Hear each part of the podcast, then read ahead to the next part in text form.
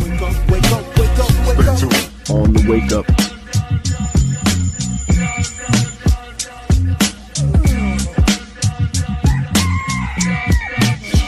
Mama, you gonna wake up the rest of the bitches. Oh, check us out, y'all. Yeah, Did you wake me up? yes, I woke you up. On the wake up. They don't want to hear that Malcolm X shit. Man, yes they do. They need that shit. Now we give them a little something called a stay woke up. On the wake up.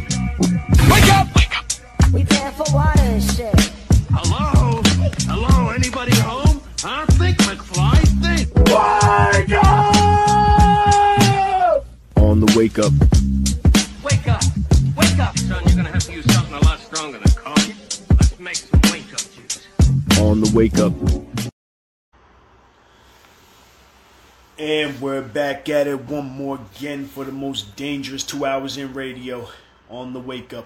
With your host this evening, your brother Cam Kazi the Cutlass.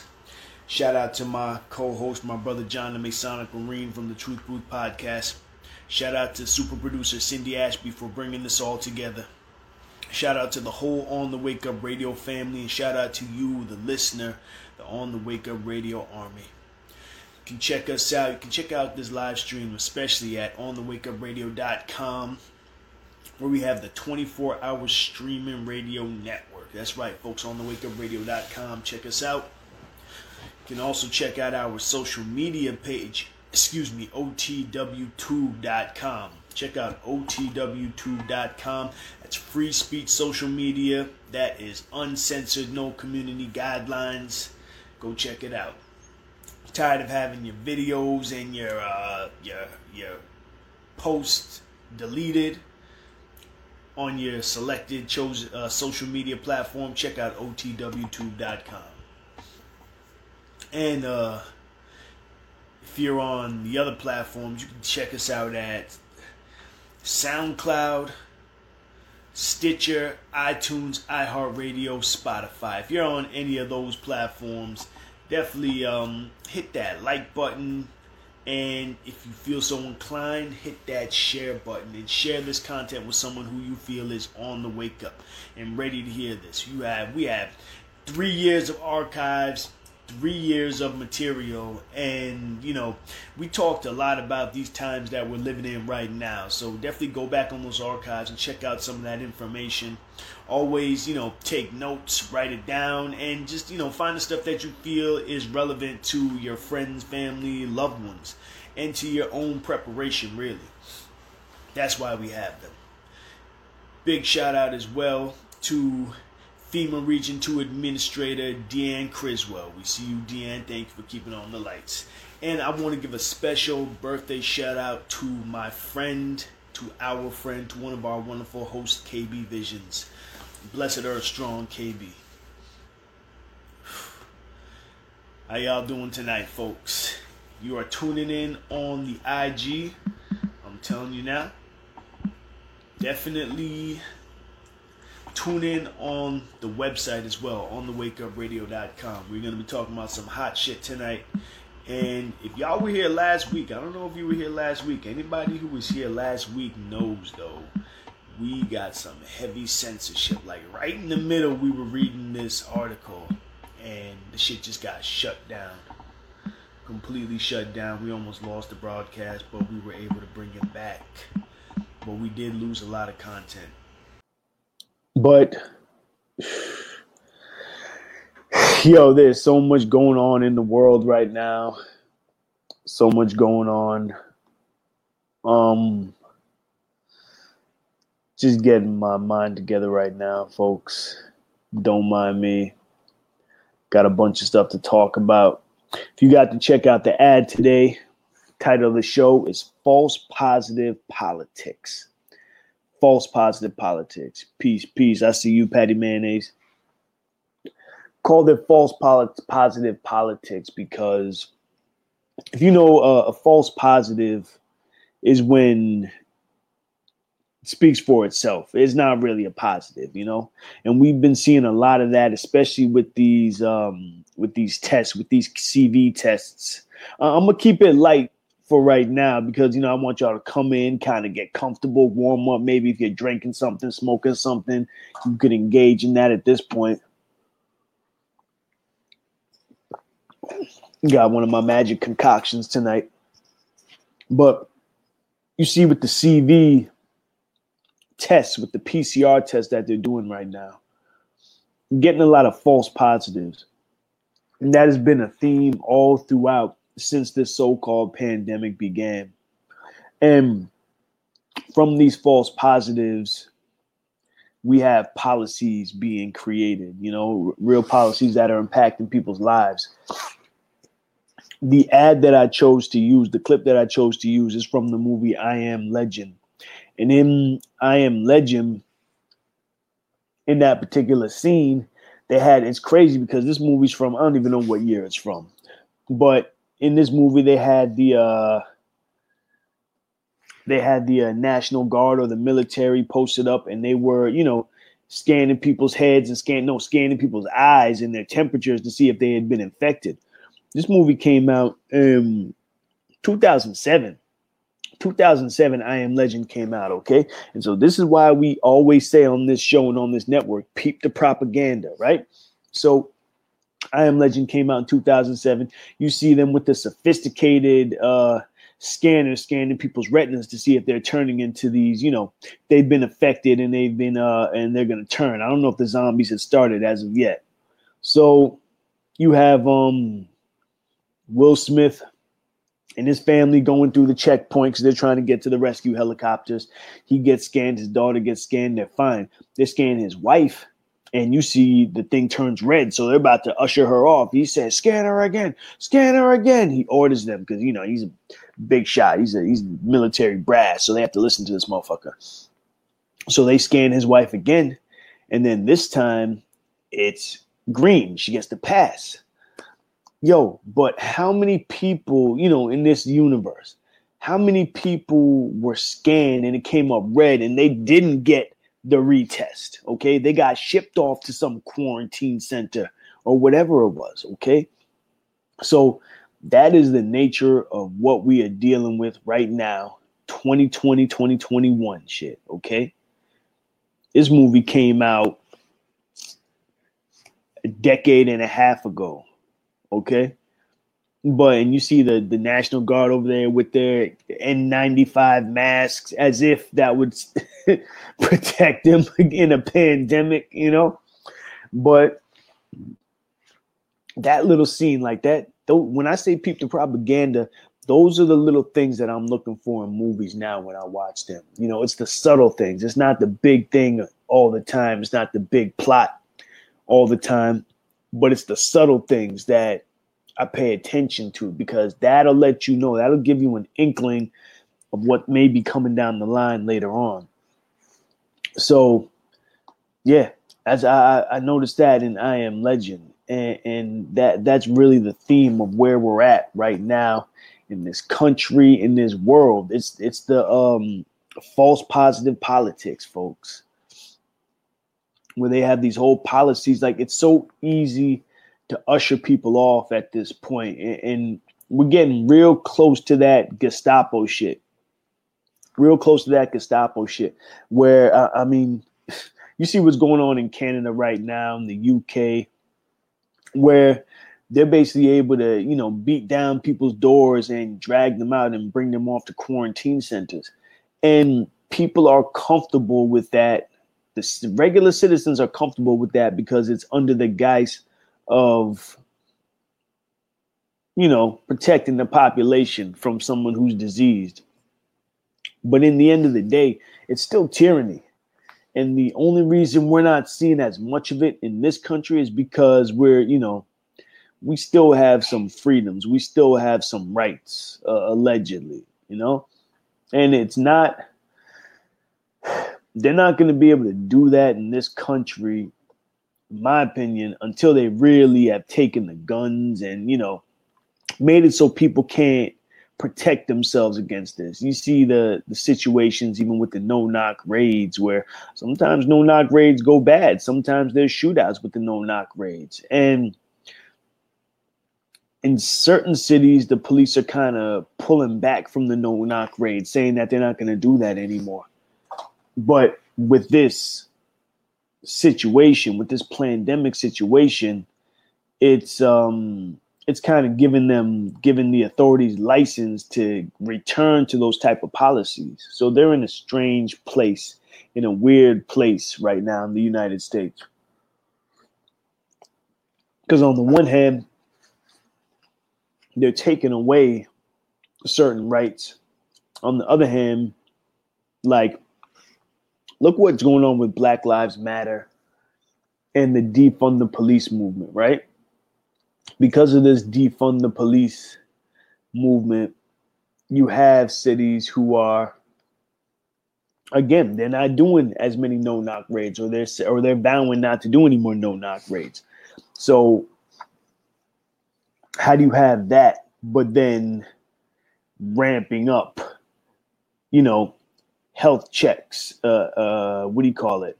Health and wellness checks, you know?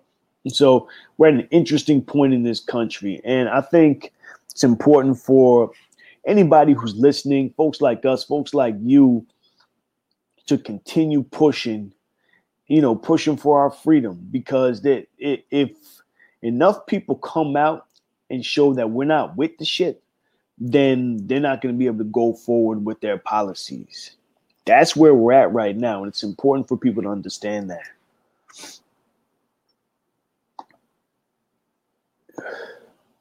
It's um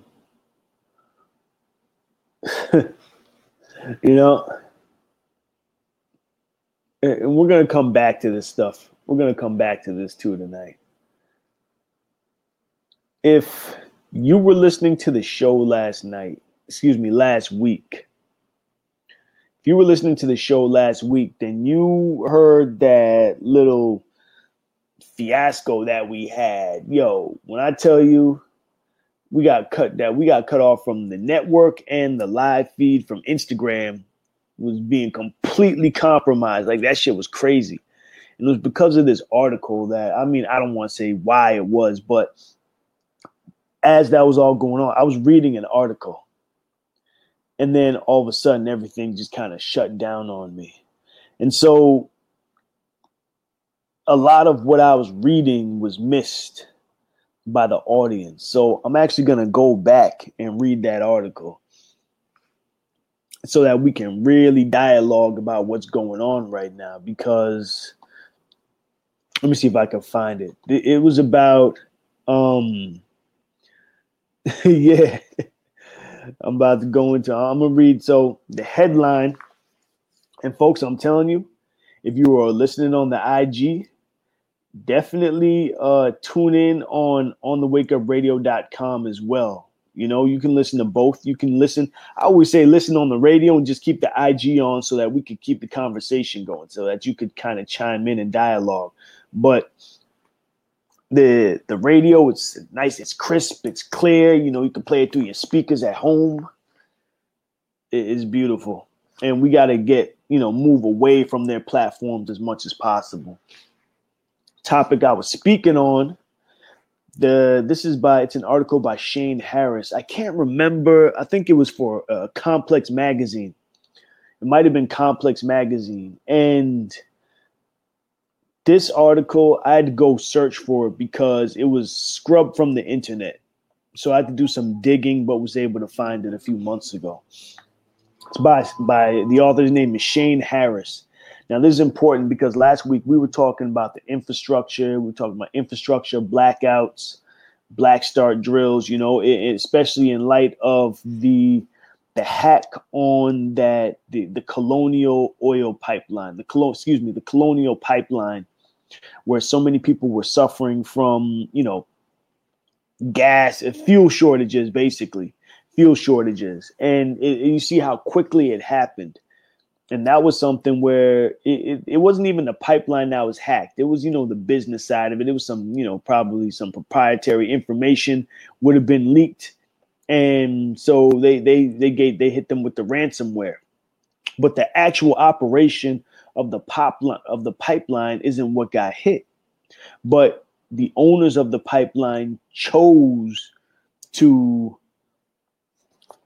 turn it off and cut off the supply of fuel basically to the whole East Coast for a period of time. Okay? That's scary because that so that wasn't that wasn't um a cyber attack the way that we would think of it. That wasn't, you know, the Russia or China doing that. That was basically some hackers who wanted some money. You know? So that that kind of falls in line with what this article deals with. What you know, we were because we were talking. John and I were talking about the, we were talking about Spetsnaz. If you know what Spetsnaz is, it, those are Russian special special operators. That's special operations. Russian. Those are some bad motherfuckers. Spetsnaz, like that, they they break um, you know, flaming cinder blocks over each other's heads and catch bullets and shit like that. Spetsnaz are some bad motherfuckers, okay? If you don't know what it is, just look it up. S P E T S N A Z. Oh yeah, folks, you already know. Get out your pens, papers, notebooks, uh, text edit, word process, whatever you got. Take some notes, okay? It'd be great too if you're kind of looking up stuff as you know we're going through the program too, because it takes a team, it takes an army, you know what I'm saying? It, it takes a village to do this type of work. But you know, there are at least, at the very least, hundreds of thousands of Spetsnaz in this country right now. And those are just the Russians. There's, you know, Chinese special forces, and they're in official and unofficial capacity, working, living in this country. And, you know, uh, at least some of them, I believe, are sleeper cells. You know, Sergeant Major Dan Page talks about what they would do and what their responsibilities would be as sleeper cells. And one of their responsibilities will be to round people up if it does come to that in this country. There's a lot of information, you know. Uh, I've heard a lot of stuff over the years. All right. And I, and I always do my best not to be a fear mong- fear monger, but to be reality based and realistic. And there's a lot of stuff that I just sit on and I have been sitting on for a long time. And, you know, there's stuff that I try to share with people. But like I said, I'm not trying to be a fear monger. But tonight we're going to talk about some of that shit, okay?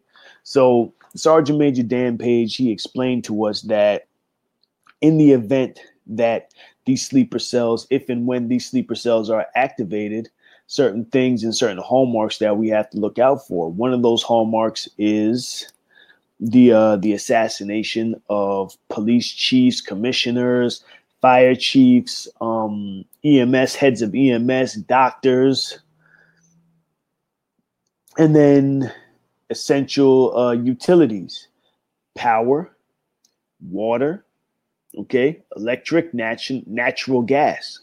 You know how, and he was explaining how a two man team can go in there and basically completely disrupt any or all of these systems when the time is right at the appointed time. So I'm going to read this article. The article Oh yeah, exactly. That that ties in with 2030, Agenda 2030. You know, so the article that we got shot down again, folks, go to onthewakeupradio.com, listen live. You can keep the IG on, you know, so, so you can be, be engaged in the comment section. But shit is about to warm up right now, okay? This is the article I was reading last last week when we got shut down.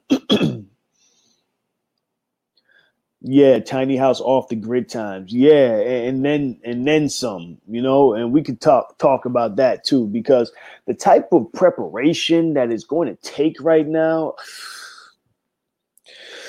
we'll come back to that. Thank you. Thank you.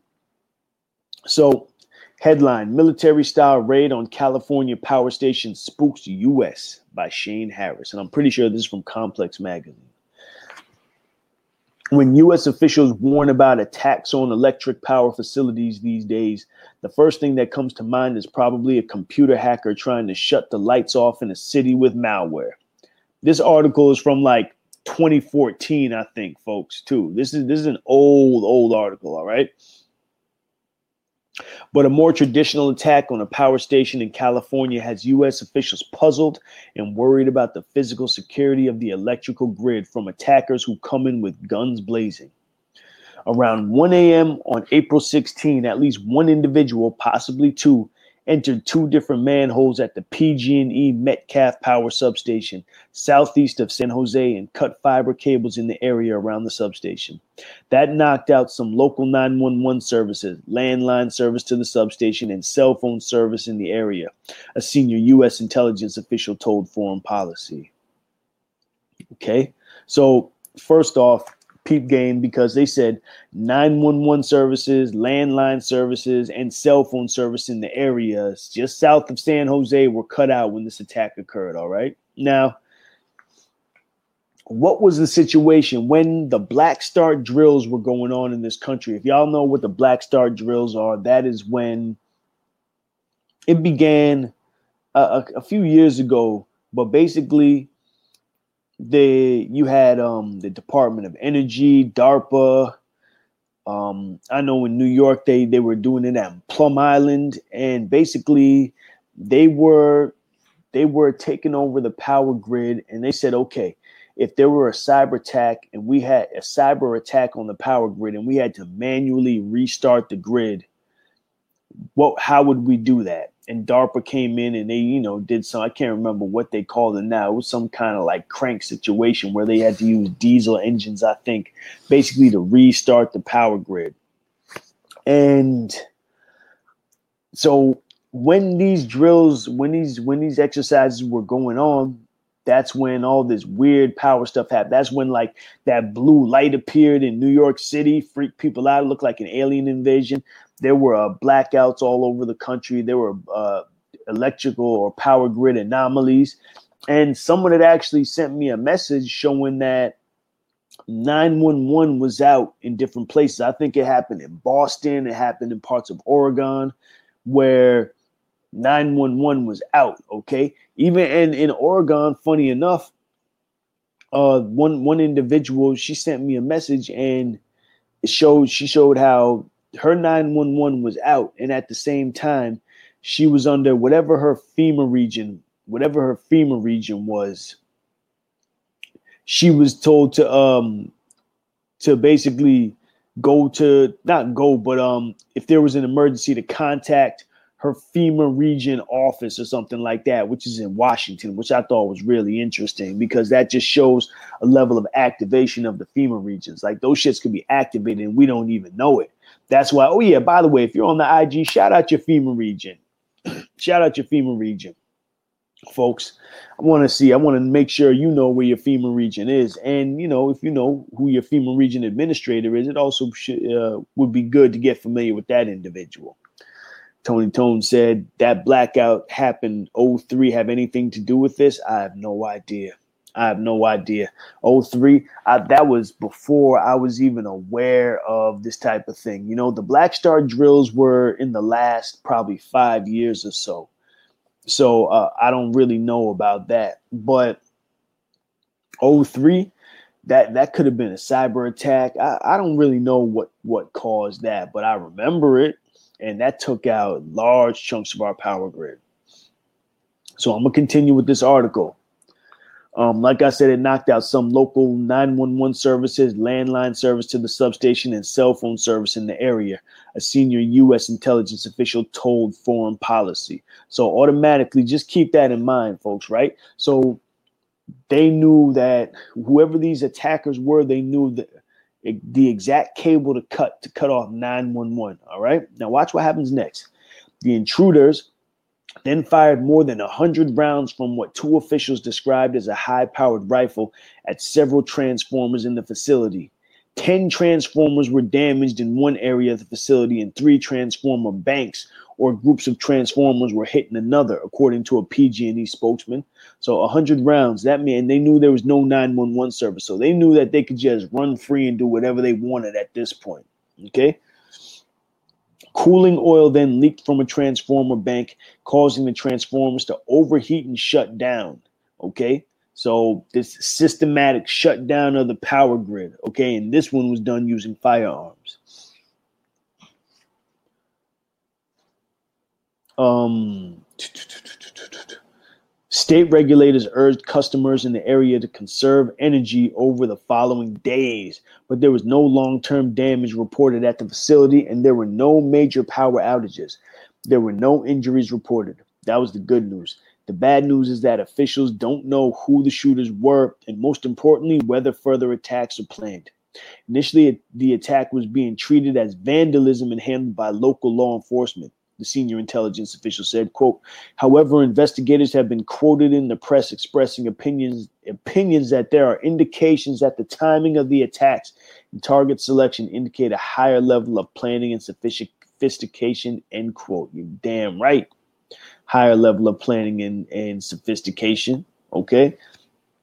So they, they knew these people, that means that they had blueprints. They knew they had to be specialists on a certain level and they had to know exactly what they were going after in order to do this. And, you know, I think someone said it in the in the comments, this might have been a cover up for something else. I'm just seeing if I could pull up. Oh, here we go. So this was in Tutsi. Now, this was 2013. This happened in 2013, folks. April 16, 2013. It's the Metcalf sniper attack. That's what they're calling it. All right. The Metcalf sniper attack. So if y'all want to just, you know, you, you want to look that up. It's so funny because the information on it, uh there's information on. It. There's plenty of information on. It. This particular article was just deleted off the internet, though, so you know we had to go and, and scoop it. The FBI is taking over the case. There appears to have been some initial concern or at least interest in the fact that the shooting happened one day after the Boston Marathon bombing, right? You remember that? Okay, some of y'all remember that. This happened one day after the Boston Marathon bombing. Okay, perfect timing. But the FBI has no evidence that the attack is related to terrorism, and it appears to be an isolated incident, said Peter Lee, a spokesman for the FBI field office in San Francisco, which is leading the investigation.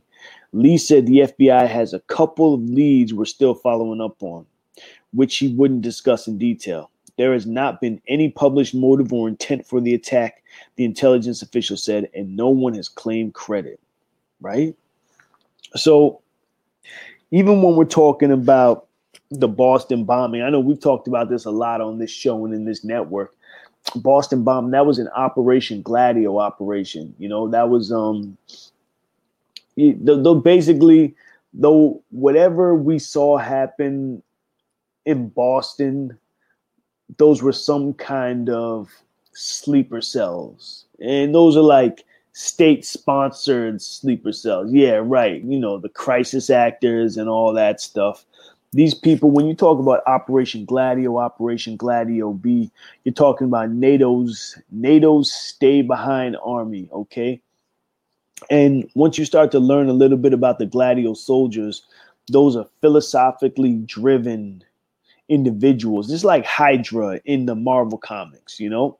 These are people who can carry out acts of terror false flags, you know, the, the claiming it to be someone else who they're not, but for the purpose of driving certain policies, you know, the, the problem reaction solution.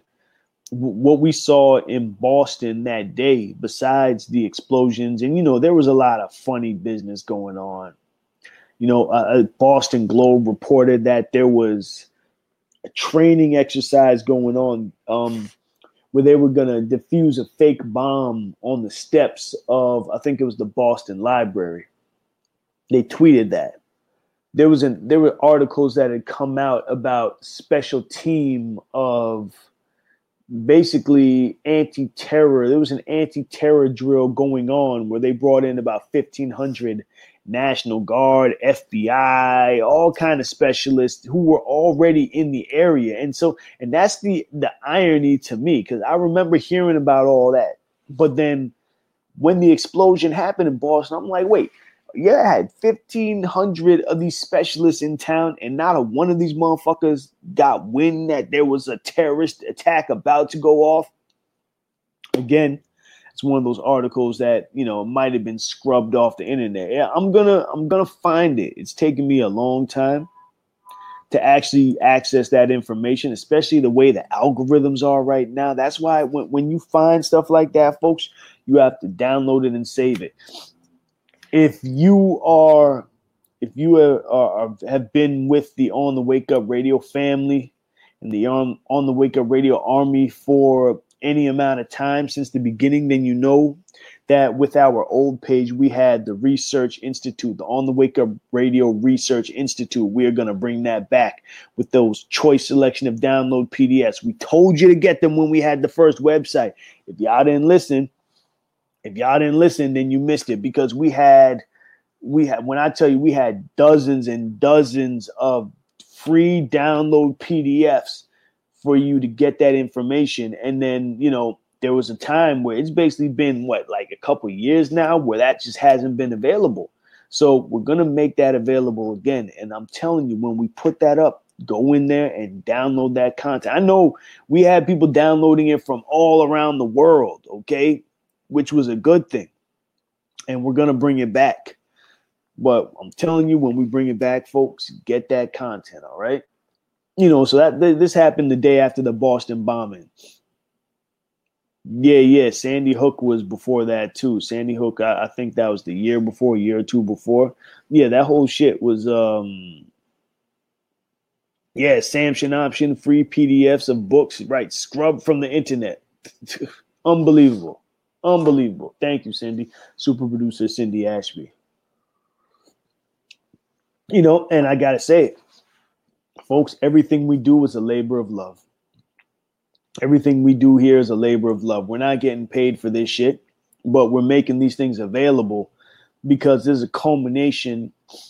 If you put together, you know, all the hosts and, and all the the members of On the Wake Up, we have at least a few hundred years of just knowledge and information that we are freely sharing with the people. And so at the very least, we just need y'all to do your homework do your homework, you know? Shout out to Super Slide 75. I caught slideshow from the other day. I was listening to it earlier, and Sly was saying, he said, listen, th- this ain't the show, this ain't the show to come, this ain't the show for beginners, basically, you know? You, you got to come with a certain level of information, and it's not to belittle or demean anybody. But you know, we're, we're at a level right now where everybody who's listening right now, you have to be a researcher in your own right. And if you need assistance in in researching, you know, like we are resources for that. You know, you can go back on past shows. You, a lot of y'all com- communicate with us on a regular basis, which is very cool because you see, like we'll shoot you articles, whatever it is. Y'all send stuff our way, we send stuff your way. That's what it is excuse me, and we're just representatives for for the larger, you know, for all of you, really. Because just because my voice is going out on the airwaves doesn't mean I have all the answers. I'm constantly talking to people. People are constantly putting me on, and I thank you because y'all be putting me on to some shit. When I tell you, yo, the stuff that people send my way is incredible, and I appreciate you for it because it just it adds more adds more depth and life to the to the overall picture. You feel me? So back to this article. So this is again happened the day after the Boston bombing. Are they related? Maybe, maybe not. Local investigators seemed to hit a dead end in June, so they released surveillance footage of the shooting, but that apparently produced no new information. The FBI says there have been no tips from the public about who the shooter might be and what he was doing there. The incident might have stayed a local news story, but this month, Representative Henry Waxman, the California Democrat and ranking member of the Energy and Commerce Committee, mentioned it at a hearing on a regulatory, regulatory issues. Quote, it is clear that the electric grid is not adequately protected from physical or cyber attacks, end quote, Waxman said. He called the shooting at the San Jose facility, quote, an unprecedented and sophisticated attack on an electric grid substation with military style weapons. Communications were disrupted. The attack inflicted substantial damage. It took weeks to replace the damaged parts. Under slightly different conditions, there could have been serious power outages or worse. End quote. The U.S. official said the incident, quote, did not involve a cyber attack, end quote. But that's about all investigators seem to know right now. AT&T, which operates the phone network that was affected, has offered a $250,000 reward for information leading to the arrest and conviction of the perpetrator or perpetrators. Quote, there were these were not amateurs taking pot shots, end quote. Mark Johnson, a former vice president for transmission operations at PG&E, said last month at a conference on grid security held in Philadelphia. Quote, my personal view is that this was a dress rehearsal for future attacks. Okay. Peep game, folks. All right. That's what he said. He said, My personal view is that this was a dress rehearsal for future attacks. All right. Pay attention to that shit because that is exactly what we are talking about. Okay. Yeah, you know, the, the San Jose, they'll they'll take out uh, uh practice this on some obscure facility outside of San Jose. San Jose is a, a, big city. It's a major city, but it's not, you know, it's not a, as large as some other cities, okay? So now fast forward, all right? They know that it works. They have a blueprint of how to carry out or a template of how to carry out this type of attack, possibly in larger cities. And they know that they can get away with it. This was a one, maybe two man team. All right. Again, to me, sounds like Spetsnaz shit. Sounds like some foreign operators to me. Or and, and when I say foreign operators, again, it could easily be some Gladio type shit because the Gladio soldiers, it's it's a mixture of different peoples. You have Americans, Russians, Germans, probably some Chinese, Asians. Okay, you probably have some Turkish in there.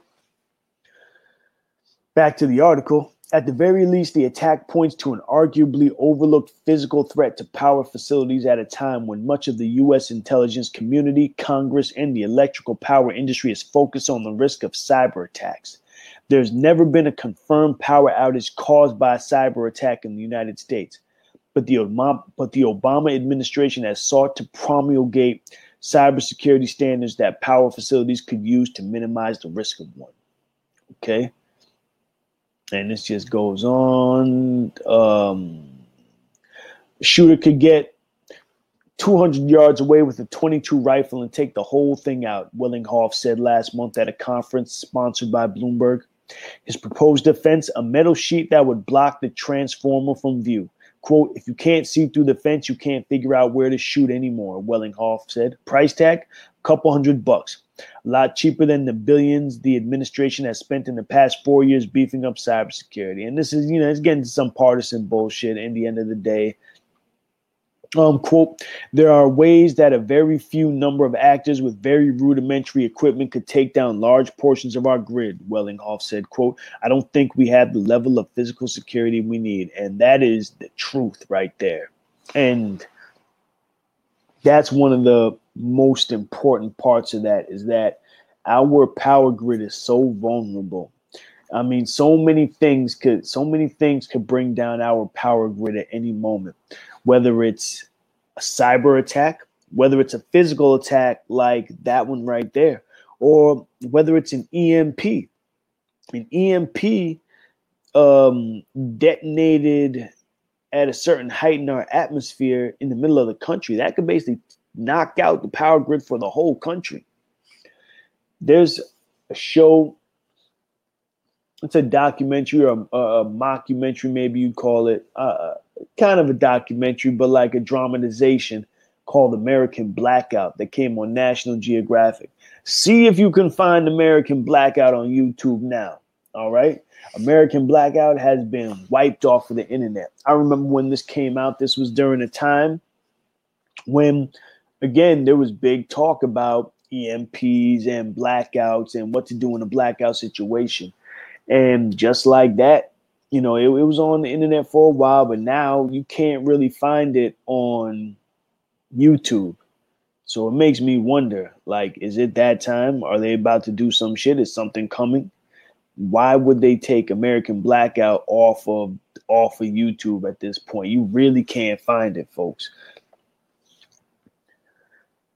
Basic things. There are basic things, and we say it all the time on this show and on this network. All right. You have to have water filtration system. You have to have a way to obtain water if you don't have any water. One good thing that you should probably have is a dehumidifier. Okay? Dehumidifier. Because a dehumidifier is a way, dehumidifiers or even an AC unit, they produce water. All right? Not a lot, but they produce enough water. If you run a, a dehumidifier throughout the day, especially during the summertime, you you, sh- you can at least produce a decent amount of drinking water.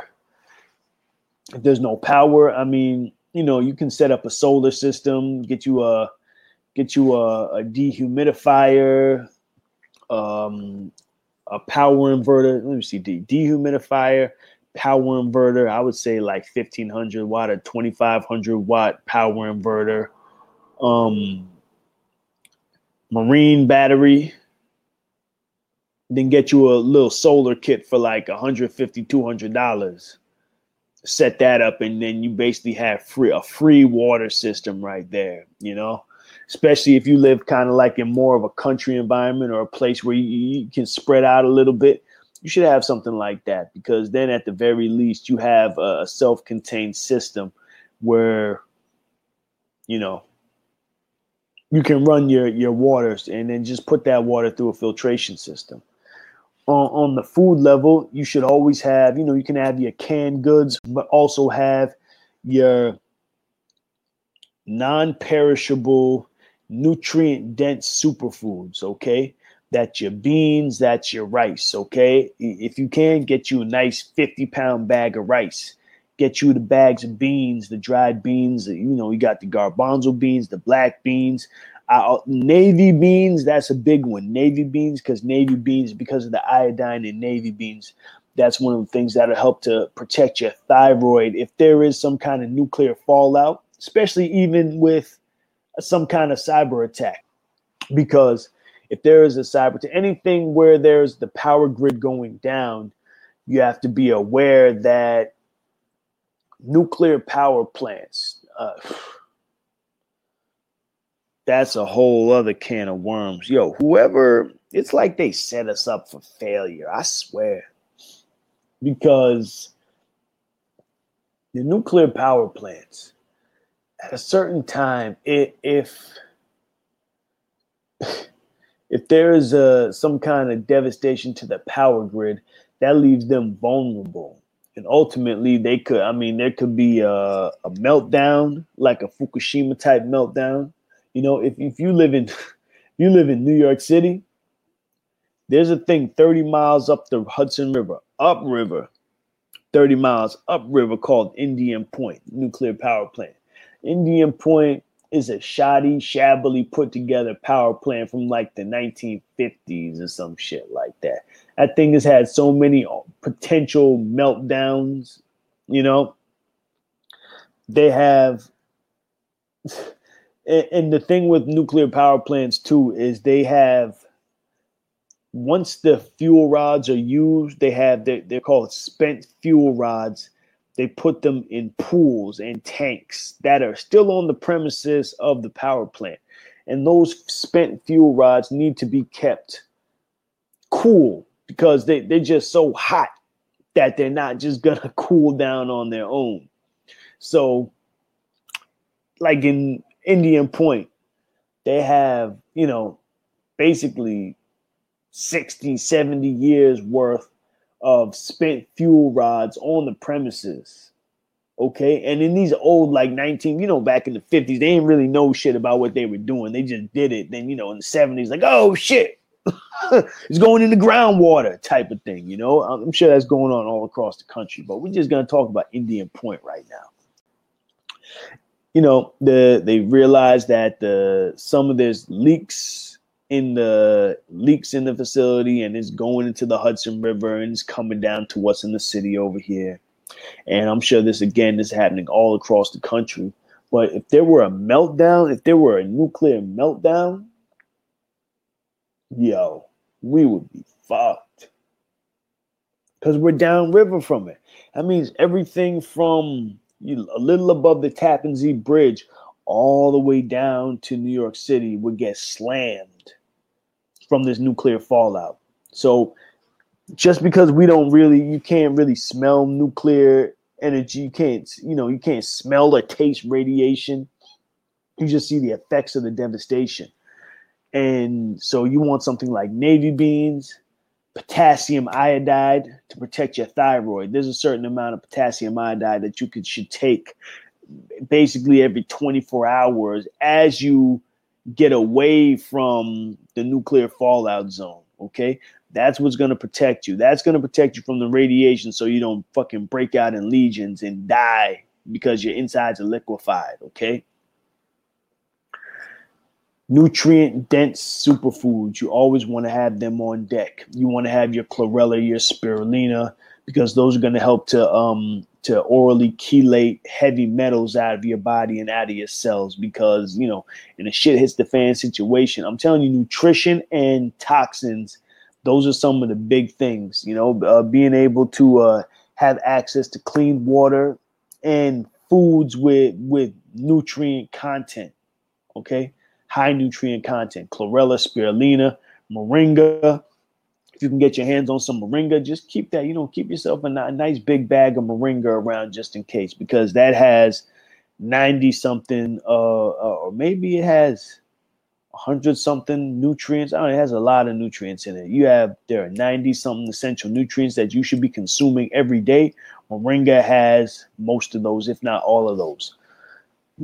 Another thing that has most of those, if not all of those, is sea moss. So if you can, um, um, if you can uh, get your hands on sea moss, that's a good thing. Okay, Kiss Me Adore says EMP protector is very good against radiation. Thank you very much. EMP protection. Yeah. EMP protection. So what kind of EMP protection would you suggest? Can you can you put anything? Can you name anything that we might want to uh, procure? Folks take notes. Take notes because you know people are always asking me and asking us what can i do? What can i do about you know this? Like listen i don't have all the answers but i'll tell you what i try to do and what i try to have around. Um for immunity uh something that's good to have is elderberries elderberry syrup. There's a lot of good stuff for immunity elderberry syrup is one of them. I, I make my own elderberry syrup. I just get the dried elderberries and just make the syrup myself.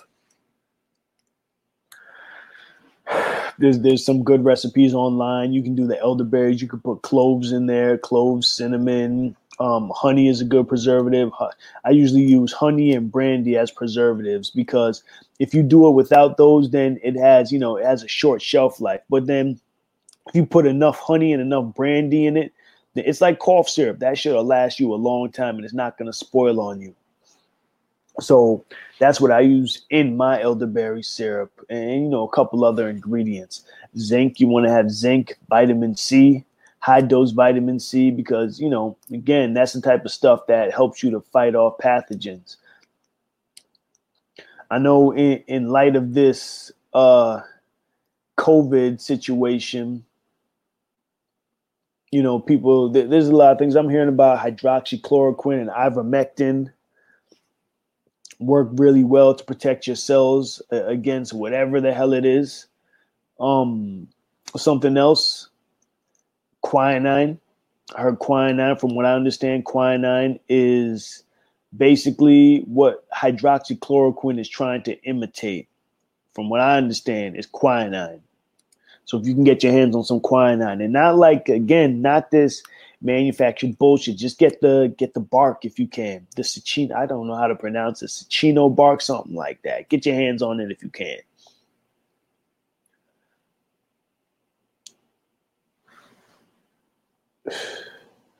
These are the type of things that you just want to have at your disposal at all times. And of course, weapons firearms. If you live in a pro two state, a pro Second Amendment state, a red state, then you should definitely you have no excuse not to have firearms, ladies and gentlemen. If you live in a state that is looks favorably at firearms, get them. Okay. And don't just you don't need a whole, but you don't need a dozen firearms, okay? You need a few firearms and a lot of bullets. All right. Right. Um, so Missy Grass, good question. All good. Only in a scenario where you have to get away from something, be on the move. How would you carry all them needed supplies? You wouldn't carry all them needed supplies. you know, that's why again, even with the firearms, having firearms, have a certain amount of ammo that you can carry with you, have have water that you can carry with you. Um, and that's why I say the nutrient dense superfoods. That's why I would say like the moringa, the spirulina, the chlorella, because most of those are power powders. The ashwagandha, because that, that those things are good for your nervous system. The vitamin C, the zinc, maybe a bottle of elderberry syrup. Those things are good for your for your immune system. Um, those are the type of things because w- when it's that type of situation, when you have to bug out, that's a whole other situation because then where do you go when you bug out? What time of the year are you bugging out? What type of environment do you live in where you bug out? Okay. I'm in New York City right now. Bugging out. if I had to bug out in New York City, I don't know. I don't know. I, I'm under the the philosophy of hunkering down too. You know, bugging in just depending. Like if it was like a nuclear nuclear fallout situation, um, yeah, you know, I do my best to get out of here. But then what am I going towards? Where am I going in the end of the day? I'd probably head south where it's warmer. Definitely wouldn't go to Canada. It gets cold in that bitch at some point in the year. And even right now, it right now it's what is it? May 31st. It's cold as shit outside. Okay. So, and it's rainy. You know, I mean, a good rainstorm can fuck up your whole bug out if you're walking. All right. How long will boots last? Do I have, do you have boots? Do what kind of shoes do you have? How long will they last? That bug out. How far can you walk in a day? What do you use for shelter? What do you use for food? Where do you get food? Okay. All that moringa and all that shit, that's good for giving your body the nutrients that it needs. But what happens when you're hungry? People think differently when they're hungry okay? Anybody who's been hungry you know you think a little bit differently. All you if y'all have seen mad max all that shit makes sense to me because i get it. You know what i'm saying? When you're hungry you, you see the fucking warlords and people following them to hell to go because they want food man. They want basic necessities. They want food water and shelter.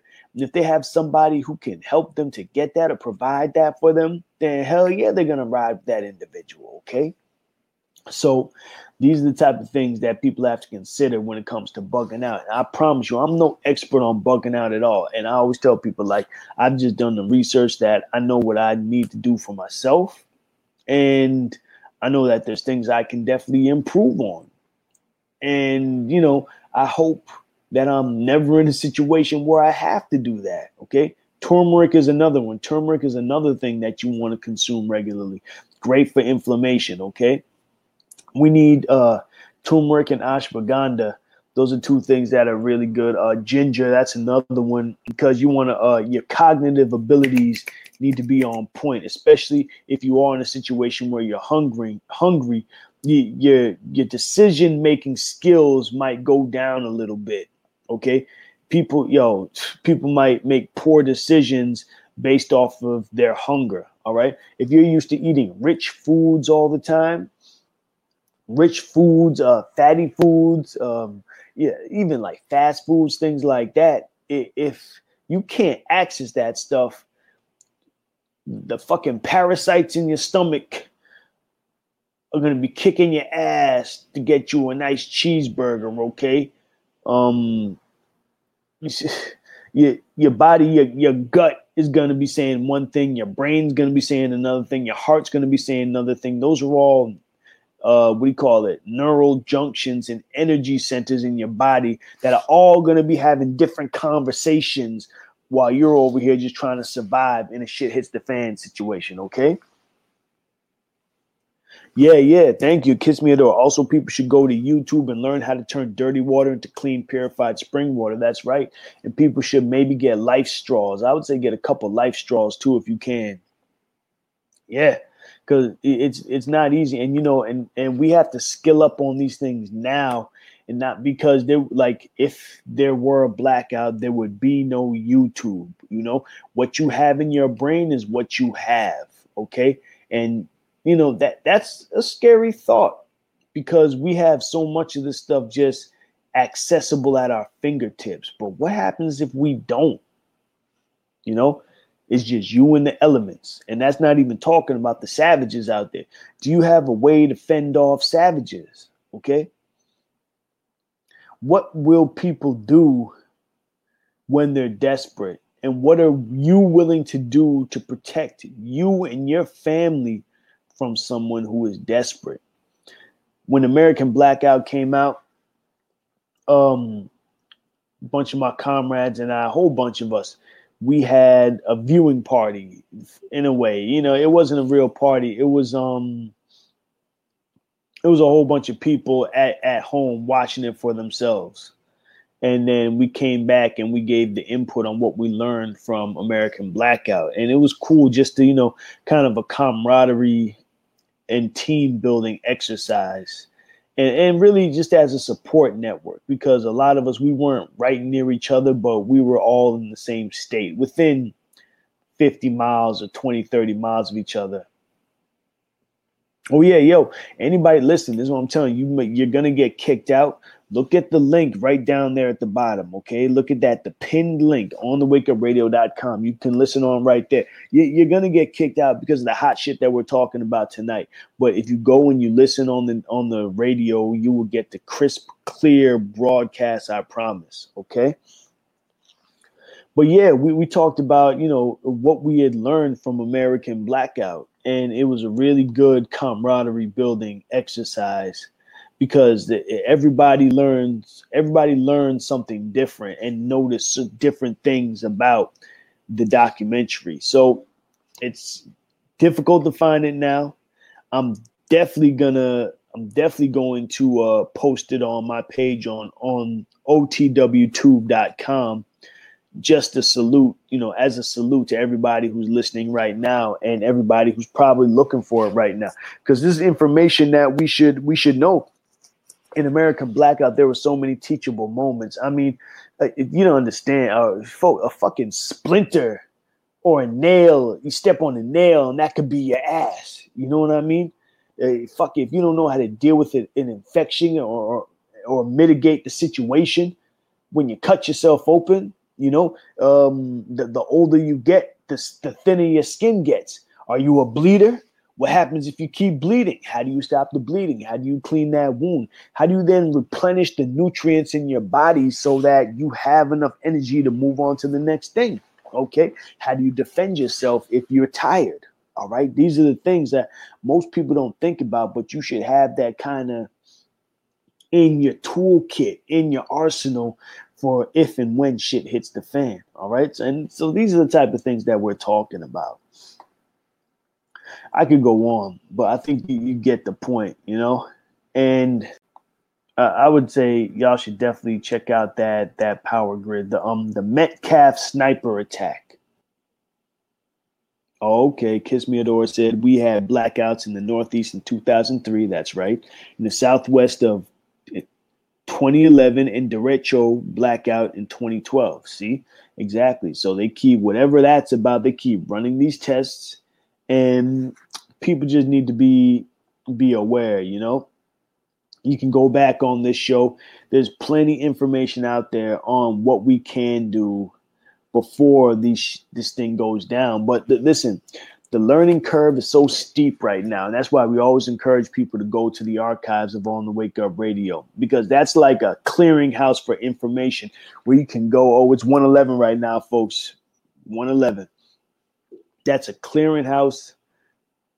Really? You said my what? Transmissions going in and out on the radio too? That's some bullshit. Yeah, yeah. It's it's we're, we're getting interference all over. It's it's funny, man. It's funny, but it's not funny. Yeah, we get interference apparently all over. Thank you, thank you. One eleven. Damn, that's some bullshit. We're trying, folks. We're trying. But yeah, because you know, like like I said, we talk about hot shit on the show all the time. And you know, we, we could talk about a lot of theories, but we don't need to theorize because there's so much concrete shit that we know and that we can do in this world now. And what I was saying, the learning curve is really steep right now. And so you have to do your best to skill up. Uh, you know, I feel for the people who who are just waking up because it's going to be really difficult for you, you know, because with besides there being so much information to absorb, like I, I always say, and this is not to be braggadocious, you know, I, I started to wake up around 2000, 2001, you know, the year 2000, 2001. So I've literally had 20 fucking years to process this information. 20 years, a good 20 years to sit back and process it and go through the range of emotions that go with it. You know, you learn something, you the fucking the, the outrage, then the the denial, then the outrage, then the, you know, whatever those levels of trauma, whatever it is. You know, I don't know all the levels, but I believe we all go through it as we learn information. And then at a certain point, you have to be able to put that information into the proper context. You know, put things into their place. And sometimes, like, listen, there's things, yo, when I tell you, there are things that I learned or that I read and came across in 2001 that I had no context for until even now. 20 years later. And so I'll say it often. There's a lot of stuff that I've heard over the years that I don't talk about because I don't always have the right context for it. But as time passes, it becomes more and more clear. So we if you're just waking up or if you're just kind of being exposed to this information now, you, you have the disadvantage of not having the luxury of time to process it. So you're processing your your emotions and you're processing information. You got to be a fucking ninja in these times. it, you know, for, for people who are just waking up because there's so much coming at you. There's so much of the world coming at you. It's not just the information. Like you're doing this in real time. It's like you're on a conveyor belt that's going extremely fast towards a destination that before you woke up, you weren't even aware that you were on a conveyor belt. Okay. Now you're looking down, you say, Oh shit, the floor is moving. Oh yeah, now I'm going towards something. And you don't know if it's good or bad. Okay. You may you learn that it's bad. How do I get off this conveyor belt? Oh, there's no getting off. Oh shit. Oh, there's a whole line of people. Oh, try to look and see what's up ahead of you, but you still don't know what the fuck is going on. You just know that you're on this conveyor belt. It's going someplace fast. It might be bad up ahead, and you got to figure out how to get off this bitch. Okay? if I could give you an analogy for waking up in 2020, 2021, it's the conveyor belt. All right. And so in the midst of that, as I'm saying, you you got to be able to process your emotions and you you have to be able to do it without fear because fear clouds emotions. You know, fear, fear clouds judgment we we can't move from a place of fear. Okay, I was listening to to um audio from uh, Mama Baina Bello, and she was saying that fear we we have fear because of ignorance. Okay, fear. The only time you should have fear in you is if something is directly trying to harm you or if you are in harm's way. And once you escape that harm, then fear should leave out of your body. There should never be extended amounts of fear in your body. I give the example all the time of a bird. You see the birds hanging out, chilling, eating, doing what they do. And then somebody walks by, a cat walks by, and what's the bird do? The bird flies up in the tree, fight or flight, right? The bird's either gonna fight or they're gonna flight. The birds fly up in the tree. Once they're up in the tree, they're back to doing what they're doing, you know? Or once the danger passes, they'll come back down to the ground and finish doing what they were doing, right? Because danger is going out of the way. That fight or flight, that adrenaline that is coursing through their body, they have worked that adrenaline out. They have pumped it through their uh through their bloodstream, I guess back through their liver and back through their kidneys, and it dissipates through into the body somewhere. You know, birds don't sweat. Humans sweat though. We might sweat, you know. Whatever we do, we that that adrenaline that's running through the body, that's coursing through the body, can be resolved. We just run it off. That's why if something scares me, sometimes I'll just jog in place, you know, something like that. So that that fear, it's a chemical in your body, so that that chemical gets to course through your system and run its course. You know, um, you fight fighting in a fight or flight situation is the same exact thing where you're gonna fight until you're safe, and then you resolve that adrenaline running through your body, right? So there should never be a moment where you have pro- a prolonged fear in your body. That's fuckery, okay? If any type of situation where you have prolonged fear, anxiety, that's fuckery. And that's usually caused by by government, religion, family, a whole bunch of these Mr. Smiths fucking running around here working for the government uh intentionally or unintentionally. You know, look at these people like with these mask mandates and so-called mandates. Look at how the people, if you walk down the street without a mask, got the, the people looking at you, excuse me, with the crazy eyes. And uh, I dare them to say something to me, you know? Shut your fucking mouth. But these people are living in fear, constant fear. The, the terminology constant fear should let you know something is wrong here, okay? So, point being, all that fear, it clouds your judgment. Fear, we have fear because of ignorance, is what Baina Bello says. So, in other words, if fear is ignorance, and because of ignorance, then to resolve fear, we have to educate ourselves. Okay? We have to be able to move through this world without fear.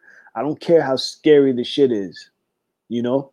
I don't care how scary this shit is. We should still be able to move through this world without fear. Because up my opinion, the greatest fear is of death. If you overcome your fear of death, that makes you a dangerous individual because then you are no longer subject to just the whims of, you know, fucking whatever's on TV or what the government says or what your pastor says and none of that shit. Why do you think uh, religion is so powerful because they keep people in fear. They keep people thinking that they're gonna burn in hell, especially like the, the Ju- Judeo-Christian religion. Let's just say Christianity, you know, or Islam. They they have people fearing uh, of burning in hell eternally. That is fucking terrifying. The thought that someone might burn in hell eternally. Like, have you ever been to a dentist office? Have you ever had dentists clean your teeth or do work for an hour, torture your mouth for an hour? And you're telling me that these fucking pitchfork wielding devils are gonna burn and fry and poke my ass for eternity, nigga? Yes, that's terrifying. And that's what religion does to you. That's why religion is fucked up because they keep people in a constant state of fear and people who are afraid comply with anything that makes them dangerous okay so much to talk about folks, you were listening to On the Wake Up Radio. Um, I- I'm hearing people are getting bounced off of the live stream. That's what happens, especially when we start talking about this hot shit. You can tune in at onthewakeupradio.com. Interesting story came across my radar. I was actually uh someone put me on you don't like my attitude? you don't like my attitude? Do you want me to be a little more scared? um so RT News. RT News, they uh they did a story on on how the European nations on how the European nations, Germany and France specifically, are excuse me on how uh, Germany and France specifically are apologizing to African nations for their roles. Okay, so Germany is apologizing to Namibia due to. Let me just read this from the Daily Mail, UK.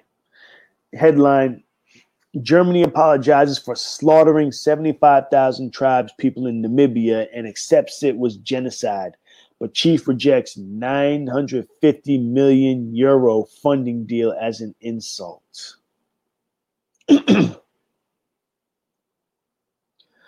Germany apologized on Friday. So this is from what's the date of this? May 28th, 2021. That's just th- three days ago. Germany apologized on Friday for its role in the slaughter of Herero and Nama tribes people in Namibia more than a century ago, officially recognizing the massacre as a genocide. Germany has also agreed to fund projects worth over a billion euros as a way of recom- recompense in a deal with the Namibian government, Foreign Minister Heiko Maas announced. But the agreement was reject- rejected by Herero Paramount Chief Vekuii Rukoro because it did not include the payment of reparations. Quote, that's a black cat in the bag instead of reparations for a crime against humanity, end quote, he said, referring to a German commitment to fund 1.1 billion euros of reconstruction and development projects in Namibia. Because you already know that type of that type of uh, aid usually comes with a fucking pitchfork, okay? Quote, no self respecting African will accept such an insult in this day and age from a so called civilized European nation. I hope not. Y'all know better than that.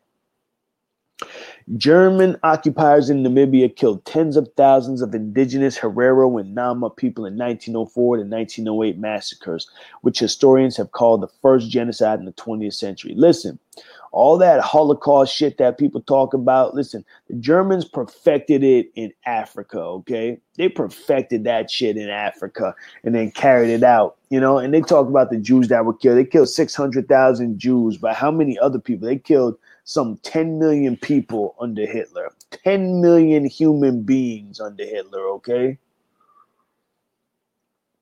Including with the concentration camps. I'm pretty sure they had um, established concentration camps in Namibia as well. You don't hear about that Holocaust, right? King Leopold killed 10, 20 million Africans. King Leopold of um of Belgium, cocksucker, may he burn in hell eternally. You know, and this article goes on. Yeah, they killed a lot of people, Germans in Namibia. 1904 to 1908, right?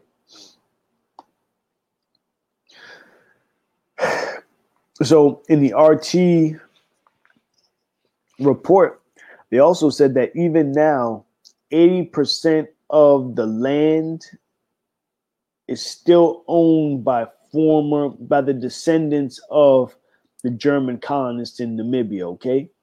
Namibia, according to this report, is as large as California and Texas.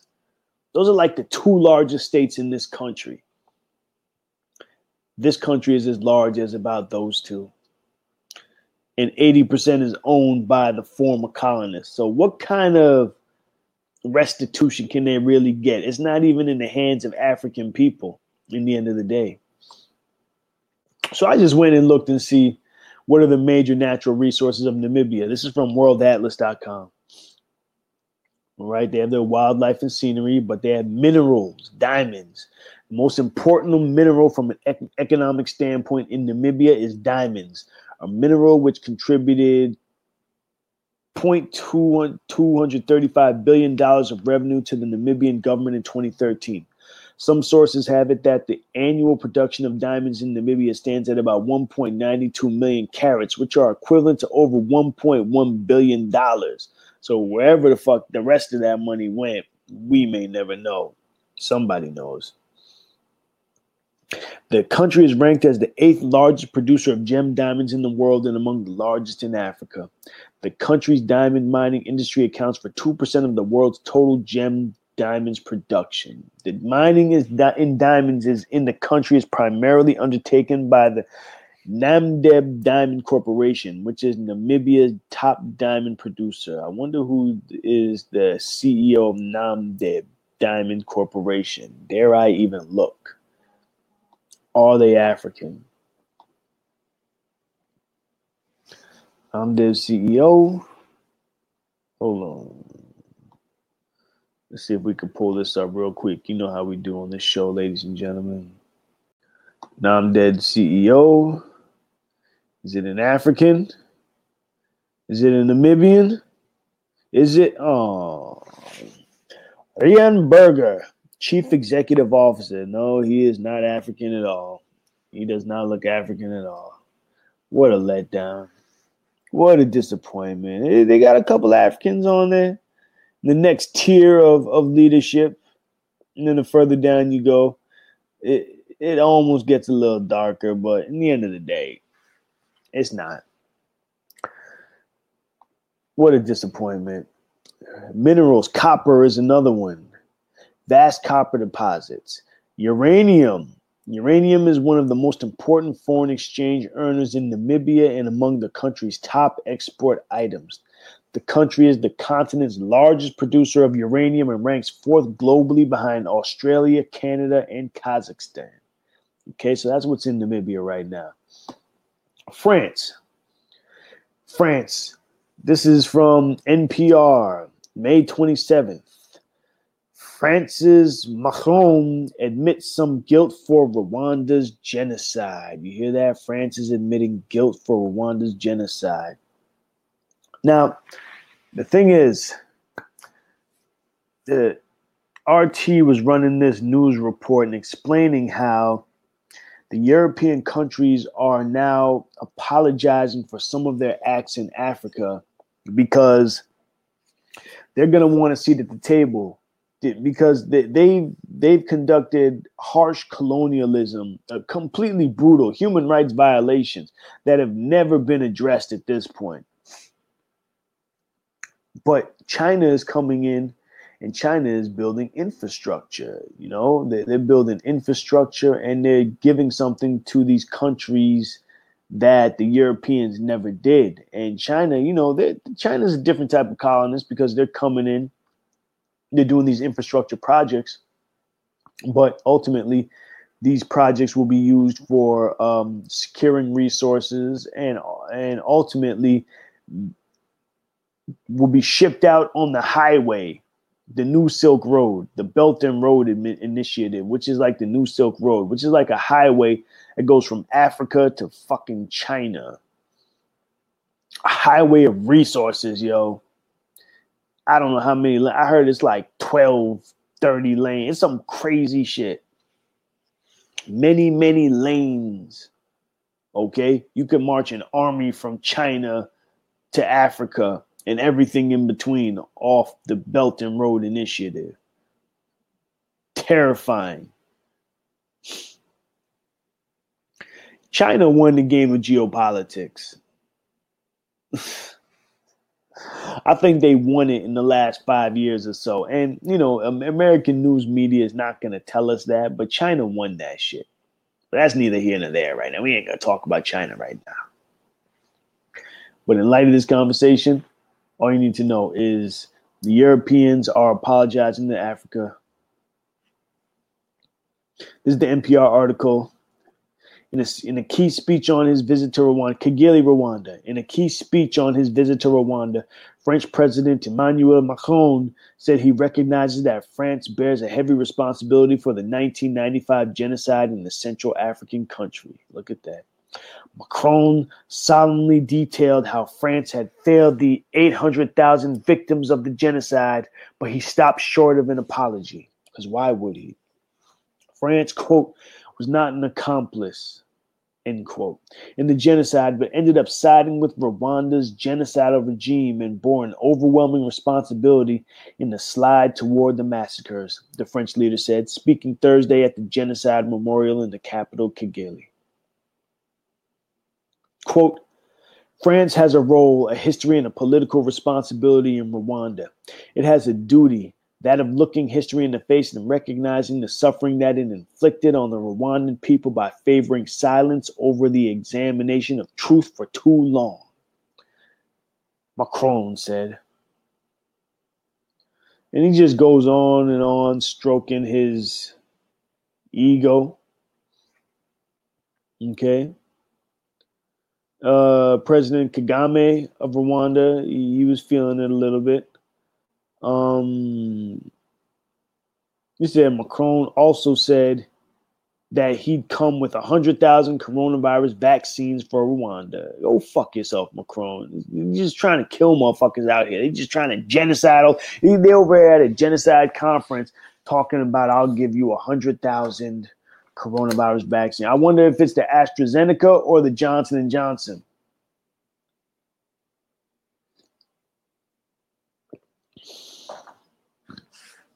So the uh, the genocide Rwanda. You know, if you've seen the movie Hotel Rwanda, I've never seen it, so I can't tell you what's in it. But I'm sure it doesn't give the true facts of what happened. There's lots of things that were going down that led to that genocide, and I'm sure none of them are com- really covered in the movie. I found an article from 2003, though. This is from educateyourself.org. The title, the original title is American Mind Control in Baghdad. The new title of this article is Operation Crimson Mist electronic slaughter in Rwanda. If you heard of Operation Crimson Mist, and you know where I'm going with this. This is from 2003 by Joe Vialis. Vialls. You can look this up. Operation Crimson Mist, folks. Check it out. Trust me. During the late afternoon of 6 April 1994, a hail of cannon shells tore through the fuselage of a commercial airliner flying overhead central Rwanda. Several seconds later, the blazing plane exploded on impact with the ground, killing President Habyarimana of Rwanda, President Nataria Ntaryamira of Burundi, and most of their senior government officials. In that fatal millisecond of time, the entire political command structure of Central Africa was decapitated, leaving the way open for the Operation Crimson Mist, the most obscene terminal mind control experiment ever mounted by the United States of America against a sovereign nation. That crimson mist has been used again recently on a smaller scale in Iraq. It's now beyond doubt. So this is, you know, again, this this article was written during the uh, the beginning of the Iraq War, and I guess they were seeing signs of the same type of technology being used back then. As Habyarimana and his colleagues made their death dive, a small group of American men and women lounged around in a large hut at the edge of a discreet gravel airstrip a few miles from the Rwandan capital, Kigali, temporary home for their three unmarked C 130 Hercules transport planes. All crew members carried forged credentials showing them as atmospheric researchers employed by an authentic civilian American agency but these were only for emergency identification if one of the aircraft was forced to make an unscheduled landing on unfriendly territory. For all practical security purposes, neither they nor their three large aircraft were even in Africa. Okay. When news of the presidential crash came in over the VHF radio, one of the Hercules planes was swiftly prepared for takeoff. The flight engineer checked the attachment of the RATO rocket assisted takeoff packs, while the scientists made final adjustments to a large microwave dish mounted on the air, on the rear loading ramp of the aircraft.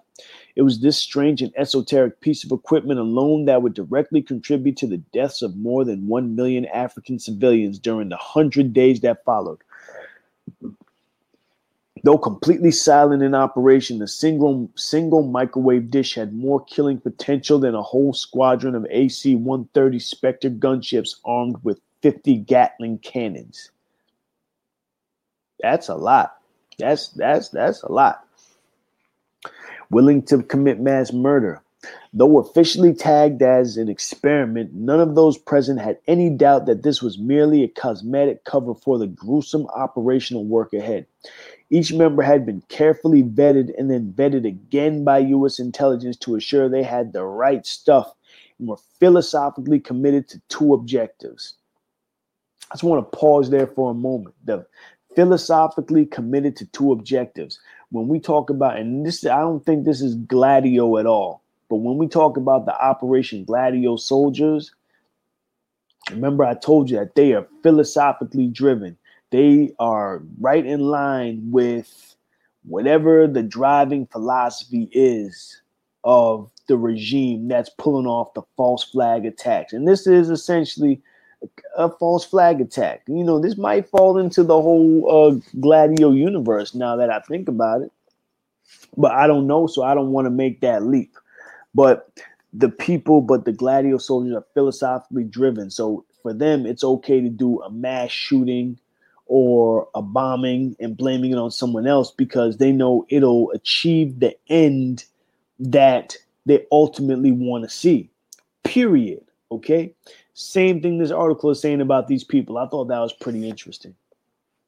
So they were philosophically committed to two objectives. First was the evolving need to control or eliminate political dissent by remote means in the run up to the 21st century. And second was the need to stem or reverse massive population increases across the world, which threatened to overwhelm existing natural resources, especially water and food.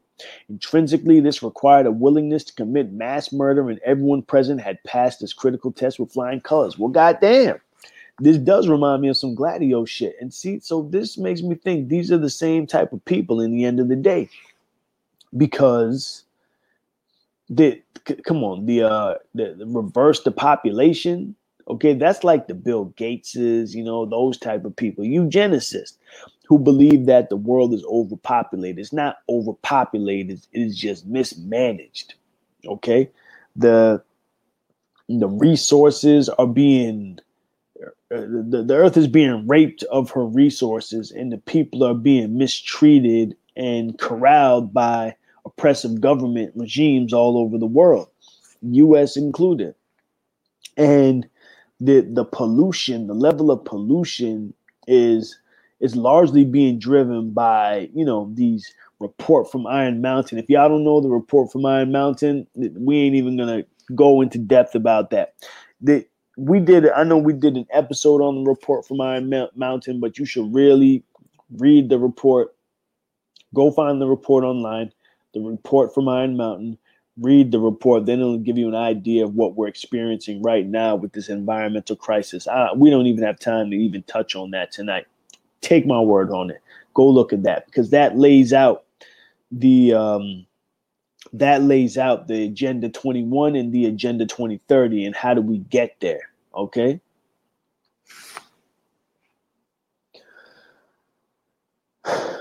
so back to the article as the hercules' engines started with a roar american agents in kigali were working alongside local civil servants and members of the rwandan security service ramping up public suspicion about the foul play, foul play in the presidential air crash Urged on by corrupt officialdom, Hutu tribesmen started marching on Tutsi tribesmen and threw a few rocks at them.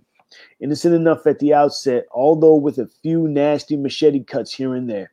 But then the C 130 Hercules made a carefully calculated pass directly over the advancing Hutu, and they suddenly went berserk. So before we even go further, they said that you had American agents in Kigali were working alongside local civil servants and members of the Rwandan Security Service, ramping up public suspicion about foul play in the presidential air crash. Now, again, I didn't see Hotel Rwanda, but I had heard about the movie.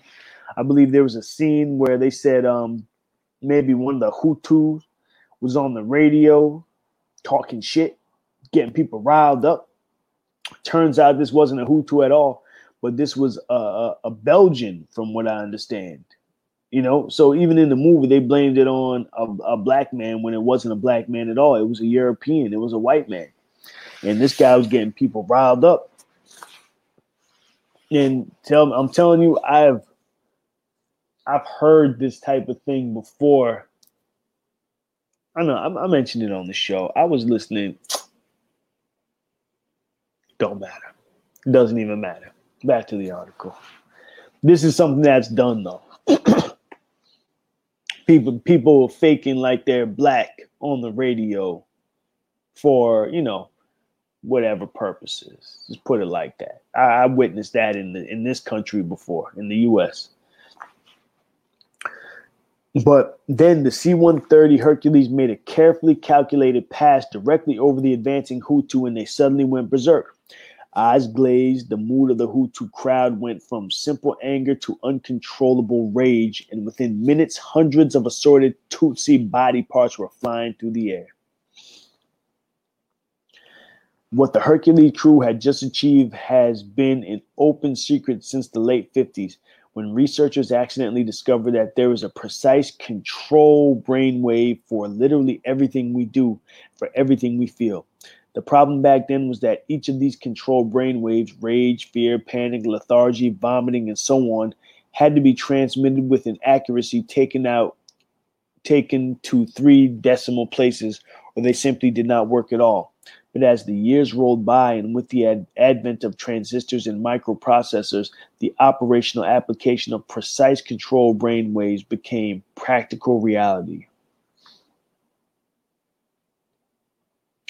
It is important to note that here that the lethal trick repeated hundreds of times by the C-130 Hercules in Rwanda during April to July 1994 was not classic mind control in the ultimate conspiratorial meaning of the term, i.e., where people claim to hear complicated messages inside their heads, or where it is feared that the NSA or similar intend to turn everyone into helpless zombies by implanting electronic chips in their arms or necks the C-130 crew were actually engaged in was electromagnetically augmenting a pre-existing state. Remember that the agents and security service personnel first had to point the Hutu tribesmen in the direction of the Tutsi, induce reasonable anger, and make sure they were appropriately armed. Only then could the C 130 go to work with the precise control brain wave of rage augmenting and thus upgrading crowd behavior from that of angry demonstrators to uncontrollable genocidal maniacs. Although not classic, this was and is unquestionably mind control for the simple reason that external means were being used to force an irresistible change in behavior. So, this is something that now in you know 2021, a lot of us are well aware of. We're uh, we're aware of um, electronic warfare. We're aware of targeted individuals, right? Targeted individuals, gang stalking. Um, they, they, they have the uh, V2K voice of God technology. This is something that's kind of, you know, terminology that's being thrown around right now that, that we are well aware of. But back in 2003, this isn't something that people were really familiar with. It talks about extra low frequencies. This is a great article can look it up. You know, I'd come across a couple articles because now in the news, peep game, folks. In the news now, you have them talking about how the Russians and the Chinese have psychotronic weapons. All right, just peep game and peep the propaganda because now this type of technology is coming to the forefront. It's coming into regular conversation. You know, th- this is an article actually from 2007 from Pravda Russia. Okay. And it says Russians have psychotronic weapon to zombie people, mm, turn people into zombies. Major General of the Reserve of the Russian Federal Custodial Service, Boris Ratnikov, tells that Russia and other countries work on making special devices that turn humans into zombies. It was already 20 years ago that mass media first mentioned the strange word combination psychotronic weapon. All information about such weapons arrived from military men transferred to the reserve and from researchers that were not officially recognized by Russian Academy of Sciences. They usually told about some generators that could make people muddle headed even when they were distanced at hundreds of kilometers. Such devices were said to be able to control people's behavior, seriously impair psyche, and even drive people to death. As soon as information on the kind was published, some people immediately claimed themselves as victims of impact of such psychotronic weapons. They stormed editorial offices of newspapers and magazines that reported about the psychotronic weapons and complained that some strange voices dictated orders to them. Journalists, in their turn, recommended such people visiting psychiatrists. So, you know, I'm not going to go into depth about this. Y'all have heard about this. The, again, the voice of God technology, V2K technology. This is saying that the Russians and the so excuse me, the Soviets, uh, Russians have been working on this since the 1920s. Till the mid 1980s, secret centers for investigation of psychic impact upon humans were working in large cities of the country under the KGB's patronage. All right. So this has been a regular study um, one thing to take away from this and understand is that as we move further and further into this new world, this type of technology is going to be directed at the general population. There might be a time where this technology, where where the use of this technology is open and common, like you know, so many other things that have been secretive in the past or things that were relegated to conspiracy theory in the past. I've definitely heard enough reports saying that this would one day become a part of regular society, this type of technology. It might be a deterrent to, you know, criminal behavior. There's a movie the Last Days of American Crime. I haven't seen I haven't finished the movie yet, but it's interesting because the whole premise of that movie is that there is basically a countdown until it's like a crime deterrent system is initiated in the country where if you're committing a crime excuse me, this intense signal is emitted and completely paralyzes your thoughts. Like, I'm not even sure what it does. All I know is in this movie, you have people scrambling, trying to get to Canada or Mexico to get away from this signal. Because once they say once it's initiated, it's like the crime deterrent system, there will be no more crime in the United States. Take that how you want, folks.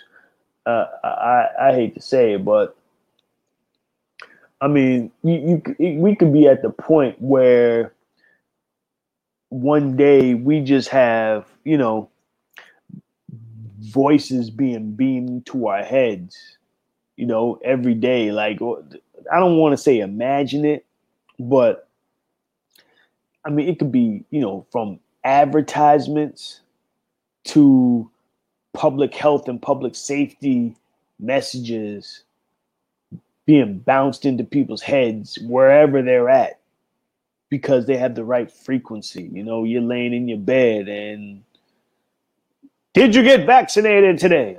The fuck? You know what I'm saying? Shit like that.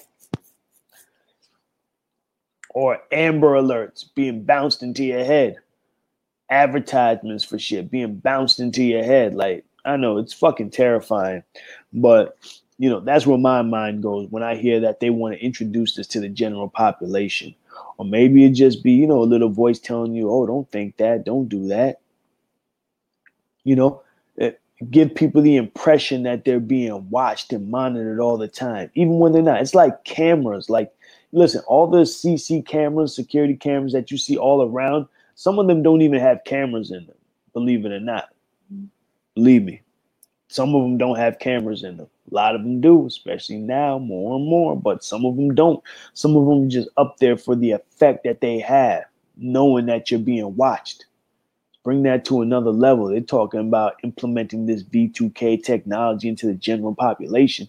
You, to, if thoughts are being bounced into your head, it's easy to think that someone is looking over you at all times when it might just be a voice being bounced into your head. I hope I'm wrong. I don't want people, you know, going to bed with these kind of nightmares thinking about this shit.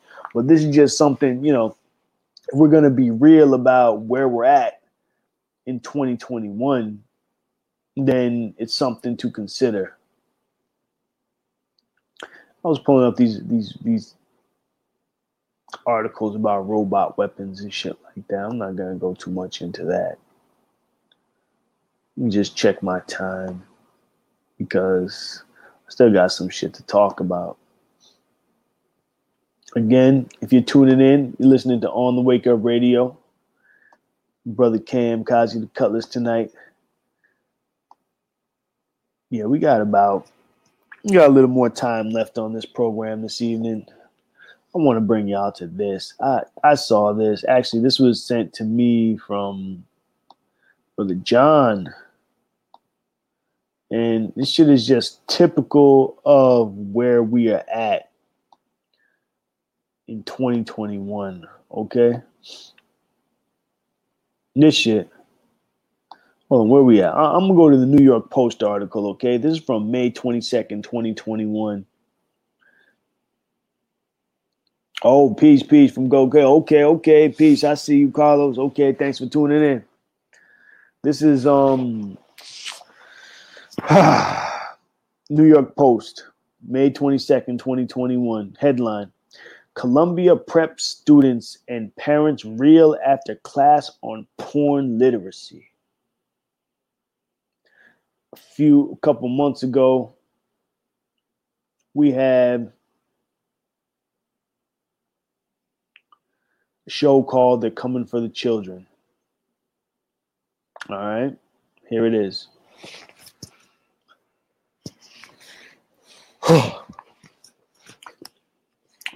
Parents at the posh Columbia Grammar and Preparatory School are outraged they were never told of a fourth R being added to the curriculum launch.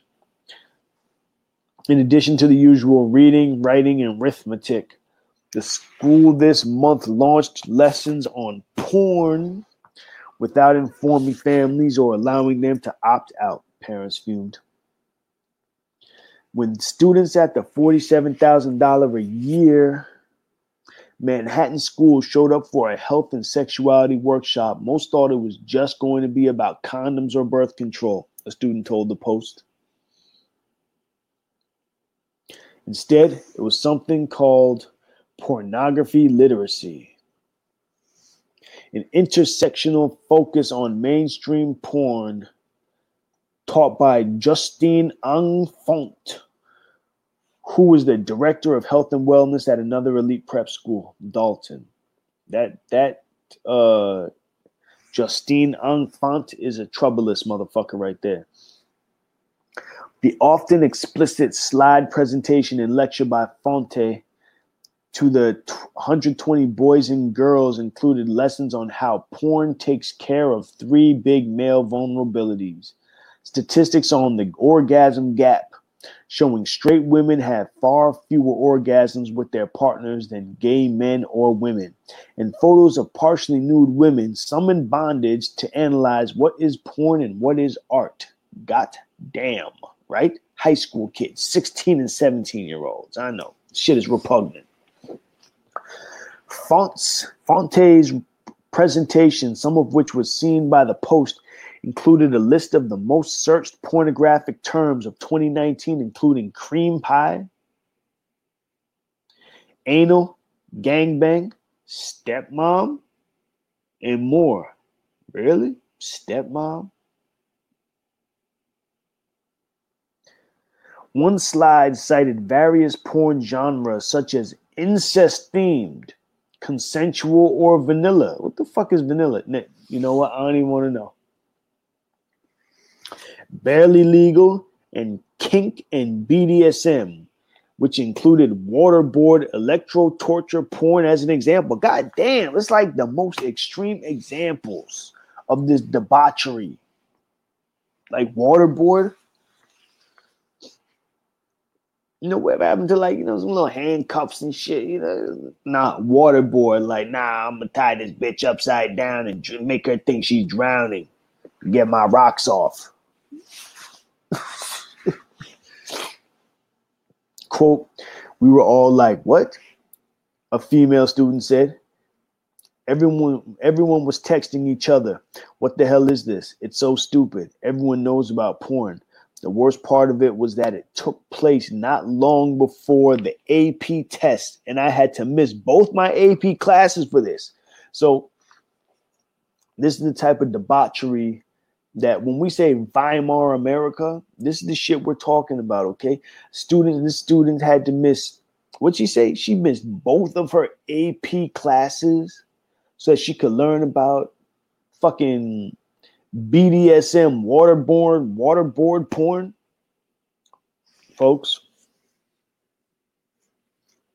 got to get your children.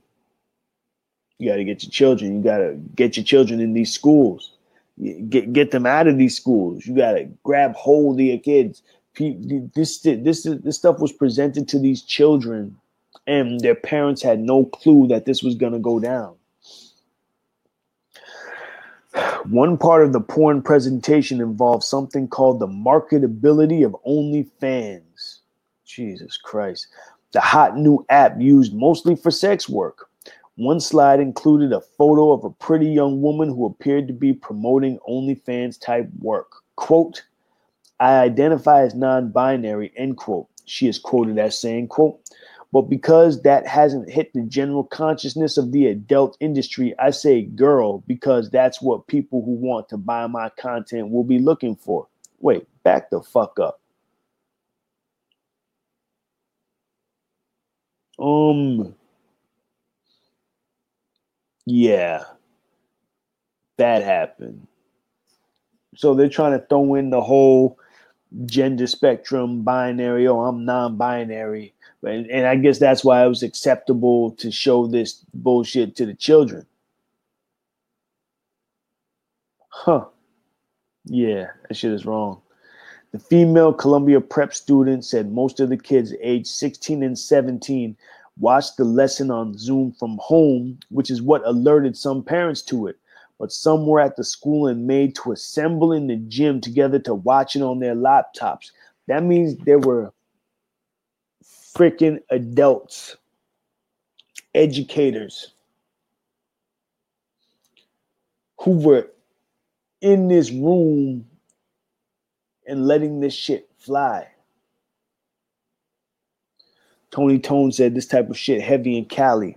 I, you know, I hear about it, but I think, I mean, you know, I when I was even looking it up, the shit that popped up was crazy. Uh, let's see if I find another article. Quote, we were all shocked and mortified, the girl told the Post. Quote, we were all like, why are they doing this? Why do they think they think it's okay? See, even the children know this shit ain't okay. That's right. They're fucking pedos. In the end of the day, the people, yo, they are out here trying to sexualize children. They are trying to take away the innocence of these children. That, you know, as a child, as a child, once you see, once you're exposed to something like this, you you lose you lose a piece of yourself. You know, you you lose a piece of your innocence. Especially when you know th- there's just things that children don't know necessarily. Like when I was a child, I I didn't even know that there was an actual hold on women. Like I didn't know how sex happened. You know what I mean? Honestly, until I saw a pornography for my first time. You never saw that shit in Skinamax. You didn't really know what happened as a child. I didn't know what happened. When I saw my first porn, then I was like, oh shit, there's a whole there's a whole thing that goes on there, you know. But again, you lose a piece of your innocence when you when you're exposed to that as a child. And for this to happen in the schools, going back to Sergeant Major Dan Page, because in in his talk when when he was speaking to the Oath Keepers, if you could get your hands on that, watch it. Doctor, uh, it's not Doctor, Sergeant Major Dan Page speaks to the Oath Keepers. He has a, a it's like a warning for America that's part of how I knew this 2020 shit was coming too, because of because of that uh that talk that he gave. But he said things that we have to watch out for is when they start sending the children off to education centers. And I, you know, I was very alert saying, okay, what's it gonna be? Because he said, you know, what they did in, in like Nazi Germany and other places, they would send kids off for a few weeks, then they would come back. And the kids would spend more and more time away from home and come back different until the point where they were basically living over there at these camps, you know, being educated and indoctrinated. When they came home, they were becoming snitches and ratting on their parents for doing stuff that's outside the party line.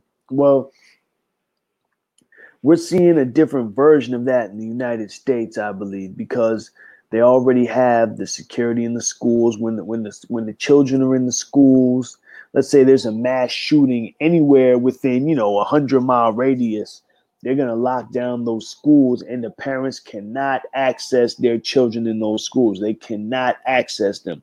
They will be held to pay if they try to access their children. And so, I think what we're seeing now even with all this uh with with this you know this pedo porno shit that they're peddling to the children at this point where the parents really have no idea what's going on in the schools and you're giving less and less access. And now with coronavirus they're going to be granted even less access. And we need to i'm telling you we need to watch out for that. Parents need to be homeschooling their children. They're they're allowing children to consent to be vaccinated without the parents consent okay they they're allowing children they they're just giving children too many liberties to do things that will completely jeopardize their bodies and well-being um the children can begin to undergo transgender transformation. I don't know what the fuck they call it, transition without the parents' consent. Okay. A child can begin this process. And if the parent tries to deny their child this, they can uh they can be um, you know, have their child taken for child endangerment ultimately. Uh, you know, they call it some form of neglect. I told I used to work as a foster care caseworker, so I know all the things that they can do to to say that someone is neglecting their child. It's a whole bunch of bullshit. Um, going on with the article, quote, we were supposed to answer questions about the porn stuff in the Zoom chat, but we were all side chatting in group chats. And tons of kids thought it was so dumb that they sent the link to their friends all over the city and they were logging in with the password. End quote. So children all over the city were exposed to this. Ugh, no pun intended. Yeah, thank you, Tony Tone said. That's why there's a disconnect between parents and children. The state is the true parent. Yeah, and it's it's gonna be again. You know, I know folks who have been homeschooling now for the last decade and there's homeschooling associations like get with one of them figure out how to get your children out of these gulag schools because they're forcing them to put these chemicals into their body. You, we don't know what they're teaching them. You see that they they took this child out of her AP classes when AP exams are coming up. They took her out of these AP classes to go teach her about pornography. Like, how is this enriching to the future of the children? Okay? It's not. It's debauching the children, it's debauching their minds, it's corrupting their minds. And it really has no practical use in society. None whatsoever. Ugh. It's fucking disgusting. Um Yeah. Oh, there you go. Someone said it. Look. So the girl spoke to the post with her mother. Both spoke on the condition of anonymity. Quote, no one wants to be canceled or lose their livelihood, and that can be done in an instant. End quote, the mother said. See the fucking cancel code. People, the parents are scared of being canceled. So what, you don't want to say anything to protect your child? Cowardice. Quote, most parents feel the same way I do about not going public, but at the same time, we're incredibly frustrated by what's going on. None of the parents knew this was planned. We were completely left in the dark. It makes us wonder what else the school is up to. End quote. And see, this is the thing. Parents, okay, the way society is set up right now, it's that children spend more time with strangers than they do with the parents. By the time parents and children come home from school, children are tired and then they have more homework to do so they they don't get to spend quality time with the parents. And then the parents are tired because they have to go back and work the next day. What if the parent has two jobs? They don't have time to babysit their child. All they can do is hope that their child is doing what they're supposed to do at school. Meanwhile at school you have these fucking pedophiles who are introducing all kind of sexual content to the children and this is high school this shit is going look Another parent of a middle schooler at the pre K through 12th grade school said it's outrageous that the school is introducing pornography into a mainstream classroom and starting to indoctrinate the kids. The goal of this is to disrupt families. Exactly. So many people, again, have expressed that this is part of the ultimate objective is to disrupt the family, especially in America.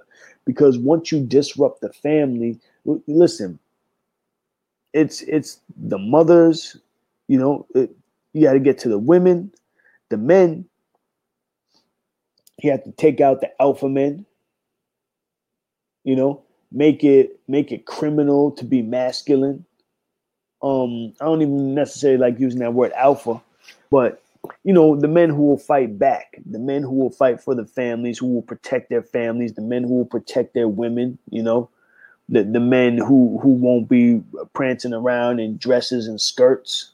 It's okay, you know, to be one of those type of men. It's okay, fellas, you know, and because he's the type of men that ultimately are going to protect women, children, and elders. You get the woman out of the house, right? And it, he, and when I say out of the house, I mean the, the the the woman is the first teacher of the child. Okay, that's that's the child's first teacher. That's God to the child, basically. Women, you know, okay, in a country like Libya, I think they would get like five years maternity leave. They would get fifty thousand dollars for giving birth to a child. Okay. Fathers were able to get paternity leave, and that gave the parents time and the resources that they needed to raise this child. You know, the first seven, ten years of a child's life are some of the most important years as far as development and how they relate to people, how they relate to their family, the connection that they have with their family members. And you know what what is it? Whoever said the quote, "Give me a child before the age of seven, and I'll show you the man," or something like that. You know that quote has been used so many times, but it, it's so true. And so now, if you look at like in the city in New York City, I don't know if it's like this all over the country, the universal pre-K where you know they want your children in there at two and three years old. What what are they teaching these children at three years old? Why is it that we don't have a society where a mother can can cultivate that relationship with her two and three year old child? Why does that child have to go into a, a daycare or pre K setting? They're gonna pump that child full of, of fucking chemicals and then send them into a, a classroom with strangers. Old news. We heard the MMR, MMR vaccine. Dr. William Thompson told us that the MMR vaccine, if a black child, black children, especially a black boy, receives the MMR before the age of 36 months, he is almost 300% more likely to have autistic characteristics or neurological neurological uh neurological handicap let's say after receiving that before the age of 36 months. 36 months that's 3 years. It's universal pre-K age want your child to go into universal pre-K, more likely than not, they want that child vaccinated. Do the math, people. It's fucking genocide. And so, you know, I, I don't need to read any more of that uh, article. You all get the gist of it. Something we talk about on this program often is Weimar America. Weimar America. What's the Weimar Republic? Weimar Republic in Germany was pre-Nazi Germany. And so I did I did a search and I said what what books were burned from Weimar Germany because we always hear about Hitler's book burnings. We don't necessarily hear about all the books we burn. We just think that they were just burning Jewish books. That's not necessarily the case. Yeah, to a certain extent, but it's a little deeper than that. This is just from Wikipedia. The Nazi book burnings were a campaign conducted by the German Student Union to ceremonially burn books in Nazi Germany and Austria in the 1930s. The books targeted for burning were those viewed as being subversive or as representing ideologies opposed to Nazism. These included books written by Jewish, communist, socialist, anarchist, liberal, pacifist, religious, and sexologists authors, among others. The first books burned were those of Karl Marx and Karl Kautsky. Listen, Karl Marx just happened to be Jewish. Communists, um, I think 90% of Russia's communists were Jews. Okay. Socialists, Jews. Anarchists, a lot of Jews. Liberal, you already know. Pacifist, maybe. But the sexologist, also. We're going to call them Khazarian nomads. Now, this isn't to bash Jews. This is just to put it in the proper historical perspective because, you know, they were, besides huddling around the coin, okay, being heavily involved with the money and the deflation of the uh, German, the the inflation, the hyperinflation of the uh, German currency during the times of Weimar. This is post World War II.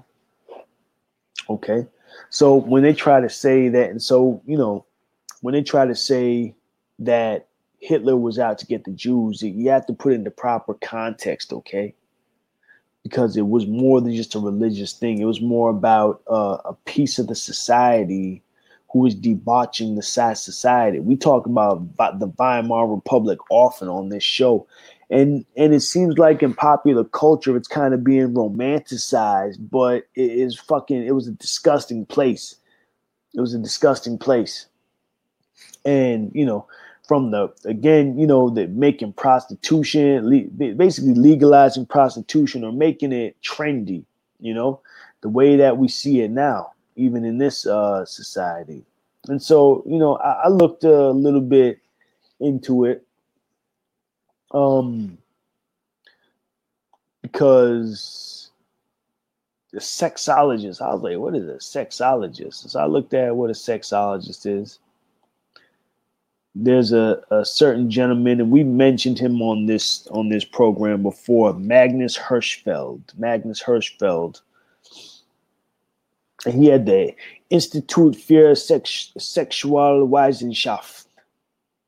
The Institut für Sexualwissenschaft. Yeah, it was an early private sexology research institute in Germany from 1919 to 1933.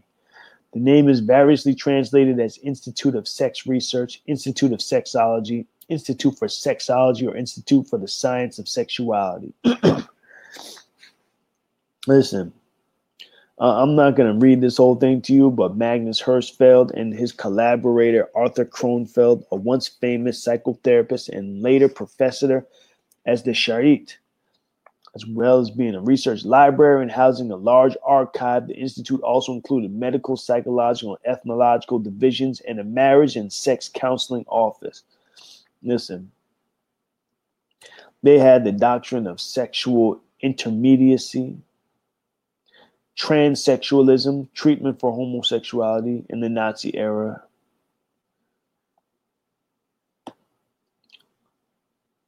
I went and you know I looked up Magnus Hirschfeld. Again, we talked about him before. I'm pretty sure he was a homosexual and all this other stuff. But someone that he worked with, Harry Benjamin. Harry Benjamin was basically the father of American transsexualism. Okay? Straight out of Weimar, Germany. He died in 1986 in the USA he had to flee Germany because you know he was a Khazarian nomad. Um, and he came to the United States and brought that same type of philosophy over here.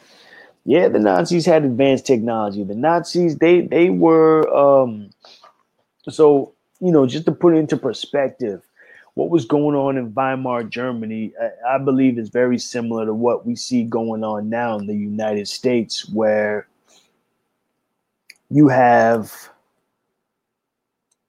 you have um, the the fabric of the society is being torn apart intentionally.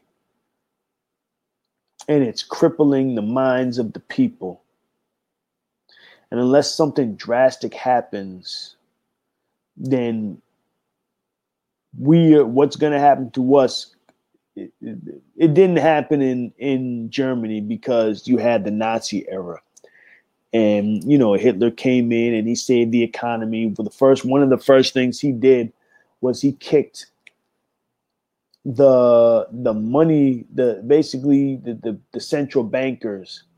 He kicked them out of their position of power because they were hyperinflating the currency so basically, he had to bring back the German mark, make it strong again. Okay, the people who were who were um, hyperinflating it just happened to be Khazarian nomads, and so. But you know, it, it didn't start with the killing at first. He wasn't killing them at first. He just said, "Y'all can't be around the money anymore." Period. Kicked them out of there, you know. But he didn't kick them out of the country or anything like that. They had their book burnings because it's the type of thing that was degrading society. Like like the type of content that was being introduced to the children, the high school children I was just telling you about. That's the type of shit that would have been burnt in Nazi Germany, okay? And I think stuff like that would have been burnt for the better too, because there's no there is no justifiable reason to educate children on pornography, bondage, you know, shit like that. That shit is unacceptable when it when it comes to uh, high school children. That shouldn't be anywhere in the curriculum, and parents should be informed about that type of thing and given the option to pull their children out of those lessons if they see fit. Because that's unacceptable. They're children. You know what I'm saying? They need to maintain their innocence. We should be fo- those children should be focusing on education, the higher sciences. You know, every school should be a STEM school that's uh, science, technology, educate, uh, engineering, and math. Why not? You know, um, in other countries, what we call calculus, they call math. It's just math. You know, um, that that's how the children should be educated. We should be taught skills and trades. We should be taught things that could help that would uh help to build up the infrastructure of this country. I mean, if it was about getting jobs, like you could have some really good, really dope jobs where people get paid good money to build build up the infrastructure of this country and then you know have time for their family i'm telling you like yo we could turn around this country and i'm not necessarily for saving this country just for the sake of saving it but i live here. You know what i mean? So and it doesn't look like i'm getting out of here anytime soon. But i see that our government is completely and utterly corrupt and they are trying to corrupt our children. And from the music music videos the news is just hitting us with propaganda because they're legally allowed to do it now. It's completely fucked up. And we can make the changes but you have to get certain factors out of the way. Like they'd be completely purged from the financial system. Told you i've been reading andre eglishan thieves in the temple. You know thieves in the temple. He's been talking about it. Like they need to be completely purged from the financial system.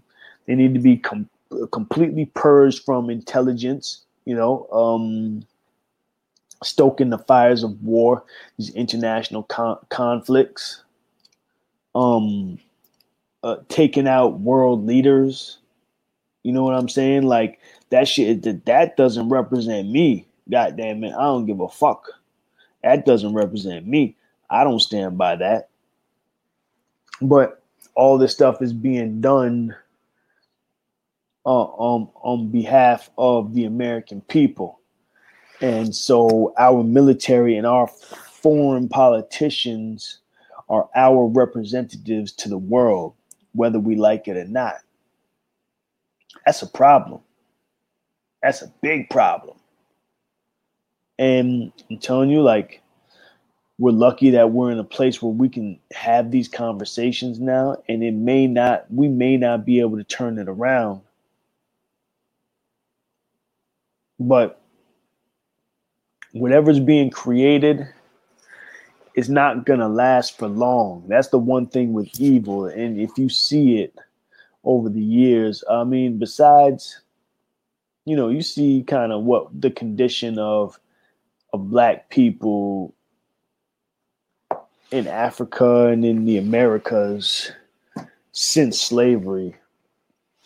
You know, that's a good 400 plus years, 500 years of bullshit. You know, you see the Arab slave trade, it's 1400 years, give or take.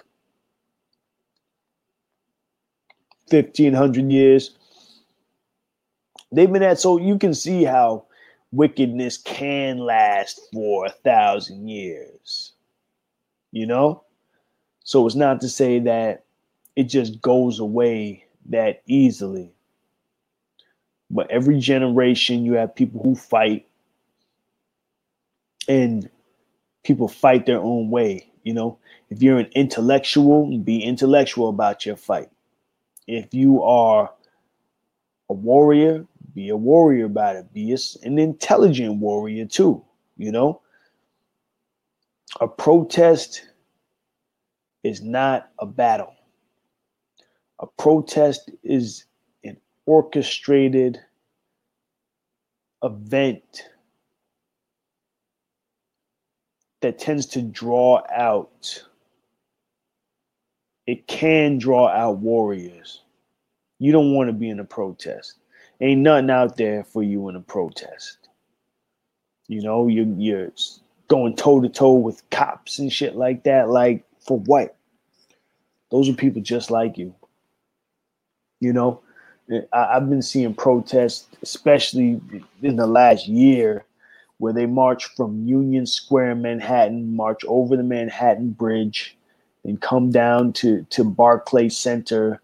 Like it's at the point where the police know the exact route that will be taken for the protest. That is not a war. That is not even a battle. That is a slaughter. That is a fucking slaughter. All that's doing it, a huge photo op. All that's doing is giving the powers that be plenty time to photograph and video everybody and catalog them. Okay? That's not how you fight a war. When you're fighting a war, from the art of war, it tells us that you set the place and time of battle. If you're not doing that, you're not fighting. You're already lost. You're not setting the, the time and the place of battle. Oh, yeah. See, Tony, Tony, you already know that's art of war all day. Exactly. You know what I'm saying? Art of War. Y'all should be reading Art of War at least a few times a year because you're gonna learn something. You're gonna learn something different every time. You're gonna absorb something different every time. See how Tony Tone knew exactly what I was talking about. Right. You decide the time and the place of battle. Um, in, in battle, there's so many different ways to do it. Psychological war. Um, as the little people, we have the distinct advantage of being able to engage in psychological warfare if you know how to use it and know how to do it. It doesn't take much. You know, e- even now, even now, you could say this is a, a form of psychological warfare against the powers that be because they know that their reign is going to end very soon. They know that the people are waking up. They know that they can't take out enough people in this world to stop us.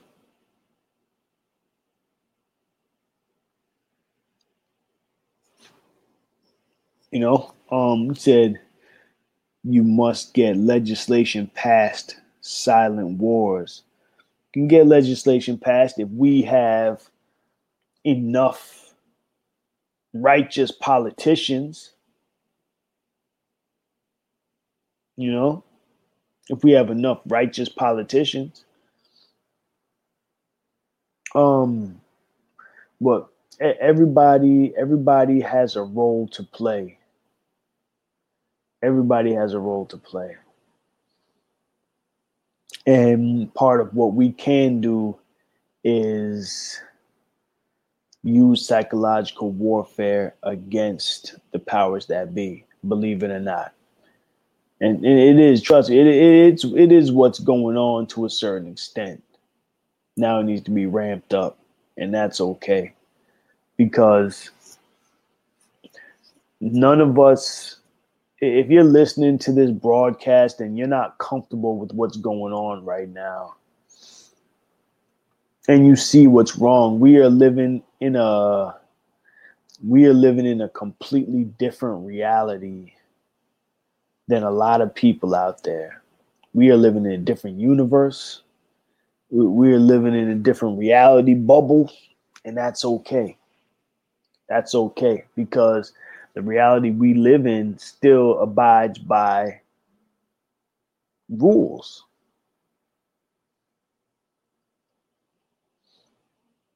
Yeah, yeah, they're trying to kill people with this vaccine. Uh, um, no turning back said as a whole, though.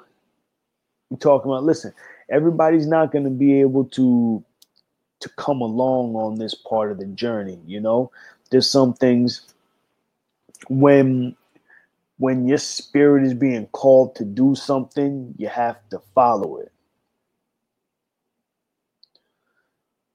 And it's okay. It, it's okay if everybody doesn't come along in the beginning or even in the middle. But again, going back to the art of war, you don't fight a war or a battle that you can't win. You, you don't you don't you don't fight you don't fight a battle that you can't win. Listen, yeah, okay, so yeah, it has to be organized warfare, but what is organized warfare? You have to read the art of war and, and study some tactics, you know. Then then you'll you kind of understand more what I'm talking about right now. Because listen, there's certain assessments assessments that you have to do in order to know if you're going to win in the first place. You know, and that has to do with the leadership. How first off, how many numbers do you actually have in this so-called army? Do you have an army? How many how many soldiers do you have in this army? What are the capabilities? What is the level of discipline? What is the terrain? How can how many resources can you mount? Um, what is the leadership like of the other side? What is their discipline like? Okay. Um, and then you start to do this assessment and you see very quickly where you're at, where we're at, and where they're at. And so you have to see where you can take advantages. In times of excess is when you attack. In times of deficiency is when you defend. So are you on the offense or are you on the defense? Can you be on the offense or are you forced to be on the defense? If you're forced to be on the defense, how much do you have to defend yourself? What does defense look like? You know, there's a thing in the art of war called formlessness you know? And you can only have true formlessness, organized formlessness, if your army is that tight. You understand? To the point where the enemy's looking at you and you can't even tell that you're an army. That's form and formlessness. Right? The mind has to be right. Thank you. The mind has to be right. That's right. That's right. And so the the mind of each individual, each one of your comrades has to be right. That's right. Spirit has to be right for this war. That's right. Because if your spirit's not right, your mind won't be right. If your mind's not right, and this goes back to what we were talking about earlier on, where you know, it, it, fear clouds judgment you know, anxiety clouds judgment. Um, hunger clouds judgment. You know, if you don't know how to be hungry, then when it really matters, that's when someone can get caught off guard. You know, so these are some things to think about. I know we we did an Art of War episode you might want to look at that. I'm not sure which one. It might have just been called The Art of War, honestly. I don't know, but it was a few weeks ago. It might have been a couple months ago, actually. But these are just things to think about for people. We have a lot of work to do. You know, I know our, our Christian brothers and sisters might say just pray, maybe, but maybe that's their job. And then what are they praying for? That's the other thing. When people, when you have masses of people focusing their minds on any given outcome, it's more likely to occur. So we may be praying for freedom, liberty, peace, you may have a group of people who are praying for Jesus to come back. That's a whole different thing. You know what I'm saying? Oh, I just can't wait. I just want to see. Oh, just I'm just waiting for Jesus to come back. That's great, you know. But you know, according to the book, it's not going to be a pretty day when he comes back. it's not going to be peace on earth. It will be a great gnashing of teeth and all that shit that it talks about. Okay. So, you know, we have to be mindful of how we're focusing our intention and our attention. And like like y'all are saying, we have to get our minds right. Every individual, everybody has a role to play. Everybody has a role to play. Yeah, I don't believe in none of those religions. I don't believe none of that shit. You know what I'm saying? Um if he was gonna come, should have come a long time ago, in my opinion. Because there there were far better people than us who suffered way worse than we're suffering today. There are people suffering every day. There are children who are dying every day. And it's because, largely because their parents think somebody's going to come down from the clouds and save them. And that ain't going to happen. If it happens, hey, shit, I'll, I'll gladly be wrong. But I'm not about to sit here and tell people that a motherfucker is going to come from the clouds and save them. From the clouds and save them, okay? From the clouds the same clouds that give us rain. okay, I'm not gonna be the one to tell tell anybody that. So, you know, like y'all are saying, it's important to get our minds right for this for this next part of this battle, and just be prepared. And you know, find a place, find a place where you can be safe. You got to find a place that's best for you. Uh, I wouldn't be surprised if people start to gravitate towards certain areas just for safety, you know. Find your tribe. Find where you can be where it's safe away from this. Hunker down and prepare for war. We're already in the midst of this war right now, and they want us separated. That's why, that's part of the reason why they have the social distancing and, you know, the whole pandemic shit. It's to, to keep people away from each other. They don't want us embracing. They don't want us hugging each other, loving each other. They don't want us communicating about taking their asses down. Okay? They want us caught up. Like, yo, we went the last almost year and a half now where we we the the amount of physical contact like this has probably been the least amount of physical contact that humans have had in the history of the earth just think about that. Since humans have been around, this is probably the least amount of physical contact we have had in millions, hundreds of millions of years as humans. Okay? It's just something to think about. We are in the midst of probably the grandest psyop that the human race has experienced. Okay, so this is no small thing, and this is no small time. You know, this is a major time.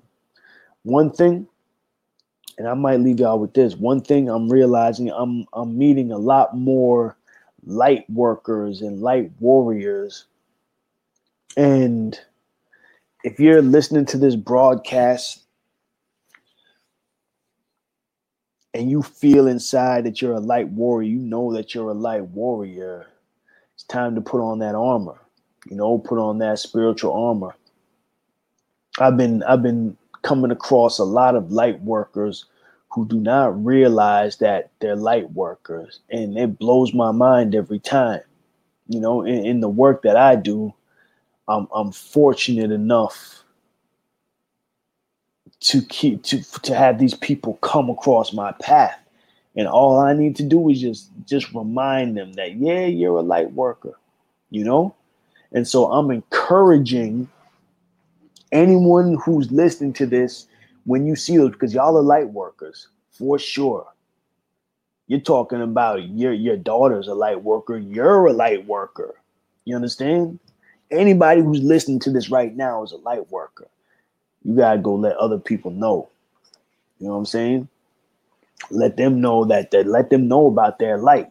And you'll know them when you come across them If they're not awake, you gotta wake them up. You don't have to hit them in the head with all the shit that we talk about, but you have to let them know that they are light workers. Let them know, like, yo, it's time to wake up. You know what I'm saying? That because that's where we're at right now. Okay, it's 2021. If you are still here, yo, they are, trust me when I tell you, they are snuffing out light workers right now. They're trying to keep us from reproducing with each other right now. Okay, the, this fucking spike protein, the, the people that who have been vaccinated and who are uh, transmitting because it- it's not really shedding, they're transmitting this spike protein and it is now affecting people's uh, reproduction. Okay, they're trying to, I'm telling you, they're trying to take us out. They don't want us reproducing right now. They don't want us reproducing. They don't want us. Yo.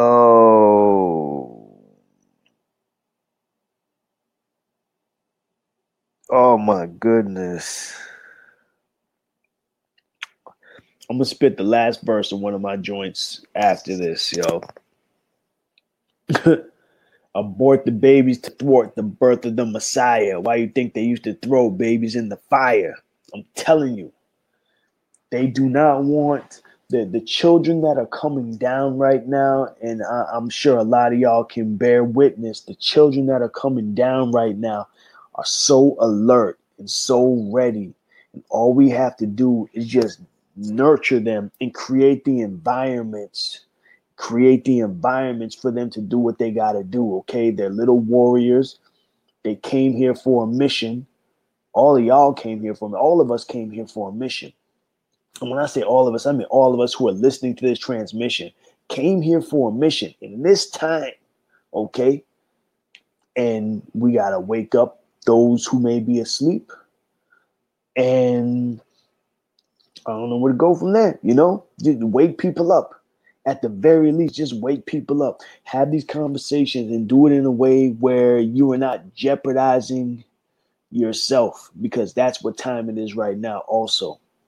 You know, and luckily we have our first eye, our first eye, where we can discern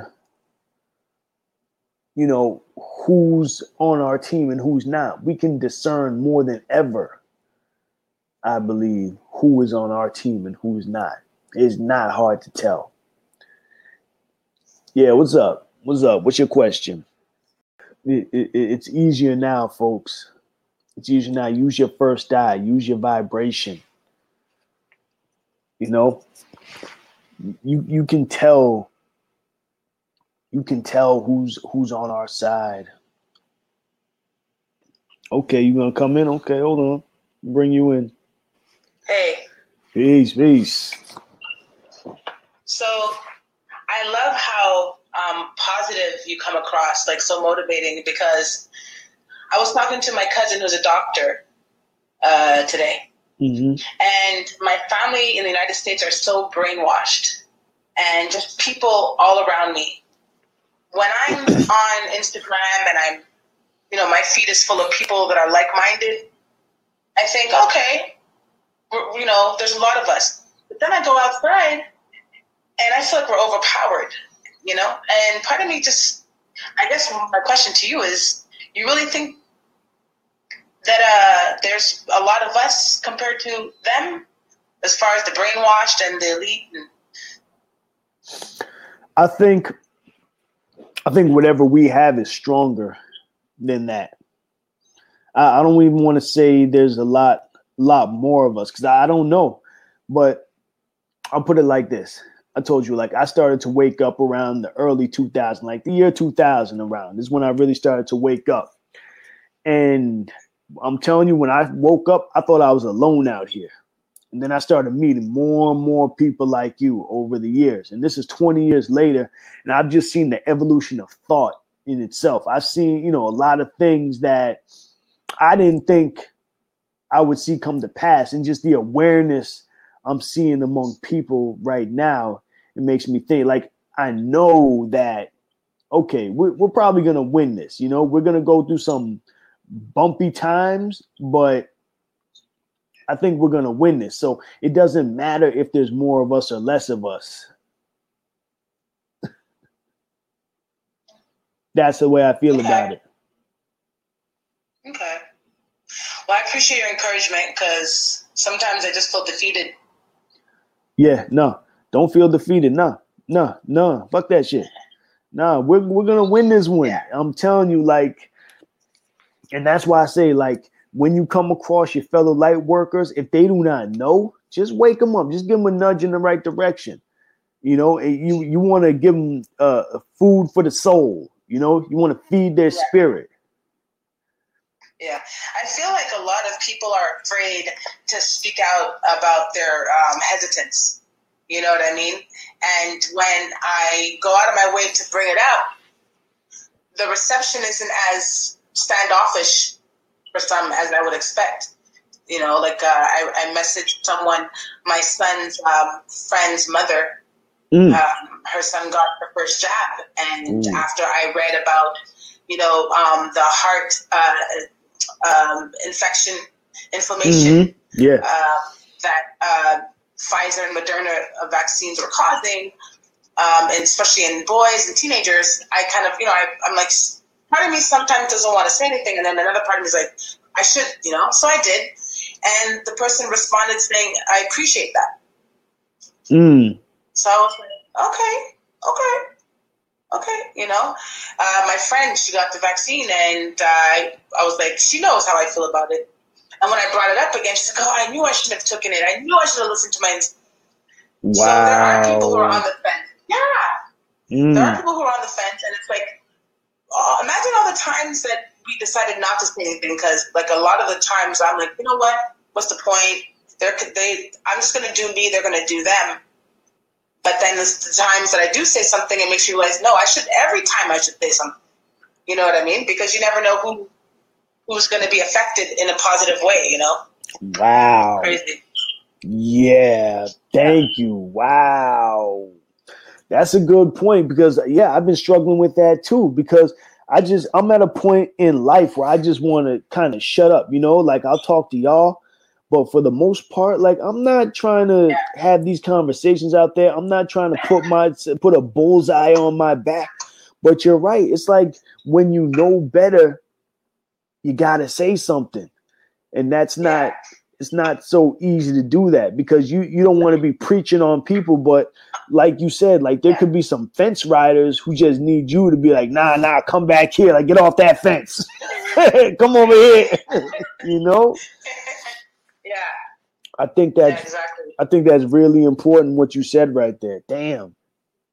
Because you know, also, you know, I was I came across these um, social experiments where you know Mhm. the majority of people will do something, and then this person will come in not knowing what's going on, but just do what they're doing because well they're doing it. yeah So there was this one experiment where back in like the 50s or something. So everyone, the people that were part of the social experiment, they go into the elevator and they're facing the wall. and this un, unexpected bystander comes in and he goes into the elevator. Usually you turn and face the door, right? But no one's facing the door. So he's just like, anyways, eventually, you know, they, we see him confused, the door's closed, then the door's open and he's facing the wall with everybody else. yeah yeah Like, but why? you know what I Yeah. mean? Cause right, because people, why? because people want to be, they they want to be i i with the group. No one is found out. They don't want to stand out. Yeah, And it's like in another one where the the so this teacher or whatever would say which line is the longest on this graph. yes, So the athletes would all choose the wrong line, and the first time he was like, "No, that's not it." And the second example, they all chose the wrong line, and just it just took the second example for everyone to consistently choose the wrong answer, Mhm. and he, by the second answer, he was like he answered with, with everybody else, even though he knew.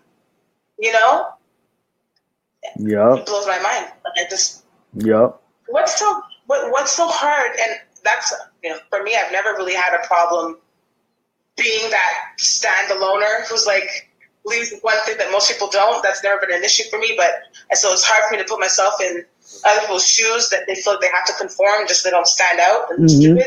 Right. Right. No, I don't know.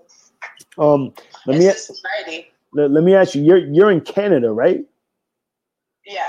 How, how what's going on over there with the what if you could just give us real briefly what's the climate like over there as far as you know because over here we hear about the quarantine centers and the royal mounted police coming and knocking down people's doors and shit and, and dragging people out well maybe not knocking down but politely knocking on their doors and telling them to bring your ass outside so we can vaccinate you like what what's up with that how real is that out there As far as uh, that, I'm, I haven't heard of that. That's I haven't heard of anything like that. But what we do have is when you want to travel travel outside of Canada, and then when you're ready to make your way back, you cannot quarantine in your own home. You uh, have to quarantine in a hotel designated by the government or a facility designated by the government, and the prices are I can't even say triple. So what you would usually pay for a $150, $200 hotel, you're paying uh, $2,000. It's like a it's like a fee that they charge you, or almost a fine. I practically call it a fine uh, to discourage travel. But you and it's very high security at the airports to make sure that you go straight to the to the um, to the hotel. There's there was reports of people not getting fed properly because you can't come out of your room, so it's like a jail cell. right And the people that work at the hotel are the ones who are supposed to give you your three meals a day. People were complaining of going 24 hours without any food, or maybe it was 12 hours. I, I'm sorry, I can't remember the exact, but you know, the whole day, no food, no water, uh, to the point where everyone was coming down to the lobby complaining, and it was just a mess. Just a mess. And some people were had the, you know, signs in the window, kind of saying SOS, like, you know, because they had Rebel News out there documenting Right. everything, reporting Right. on it. And there were some protesters in front of the hotel saying, "You guys don't have to stay. It's against your charter rights. You know, don't feel like you're forced to stay in this in this condition." So some people, you know, had enough courage to be able to just say, "I'm going home," and they were fine. Uh, we in Quebec, we had a curfew that just was lifted right just recently, and everyone was celebrating yesterday, honking their horns. They're all happy because now the curfew's lifted. Wow. So wait, wait. In the quarantine centers or whatever the hotels, were, did, were there armed guards? no, not to that extent. No. Wait. So Basically, the cops would use intimidation. They would use intimidation to make people stop stop them from leaving their hotel rooms. w- And most people, it doesn't take much intimidation for them to not leave their hotel rooms. But some people were like, "I'm going," so the cops would find them. And I think they left if they had to. But there was a lot of intimidation. wow. Okay. Thank you because that just illustrates what you're talking about too. Where you know all it takes is a little intimidation, a little bit of fear to get people to to to stay in line. They're not using force because Yeah. in my mind, from a, coming from an American, from a, excuse me, a, a United States perspective, I'm thinking they have armed guards, maybe military, maybe you know somebody to kick your ass if you come down. Like you come downstairs, they're gonna rough you up and throw you in the back of a paddy wagon or something No. like that. I mean, honestly, I mean, uh, who's to say at some point it's not going to come to that? I mean, I saw a video of it wasn't from Canada, but it was a video of these um, train train. What, what's the what's it called? Not cartridge. Why am I losing my words? Cattle cars. But just regular trains, but they had uh, it was like uh, containers, but it Oh. was there was windows in it, like little windows. They showed a clip of um, in uh, China where people's heads were just stuck out of the out of the, the little hole in the, and then they had the same ones in Alabama. There was What? tons of them. There was like hundreds of them all lined up in the train carts. Like they were all lined up, and it looked exactly like the same ones they saw in China with people in their like cattle herd. Wow. Can you send me that video if you find it? Yeah, I think I saved it. Yeah, for sure. I'll, Yeah. yeah, I'll send it to you. Yeah, please shoot that my way because I'm definitely gonna put that up. Um, wow. Yeah. a- Anything else you want to? You know, the thing is, it's like we get so caught up looking at the details, which is good too, but we overlook the big picture. You know, I think a lot of the times we forget the big picture that they have, and the big picture is that they you know, it's it's not even the, the vaccines. All this stuff is for a bigger cause, obviously. You know, Right. control all that stuff. But they do it in a way. As long as we get this, we're distracted enough with our jobs, our routines, our family, TV shows, you know, Instagram, social media, entertainment.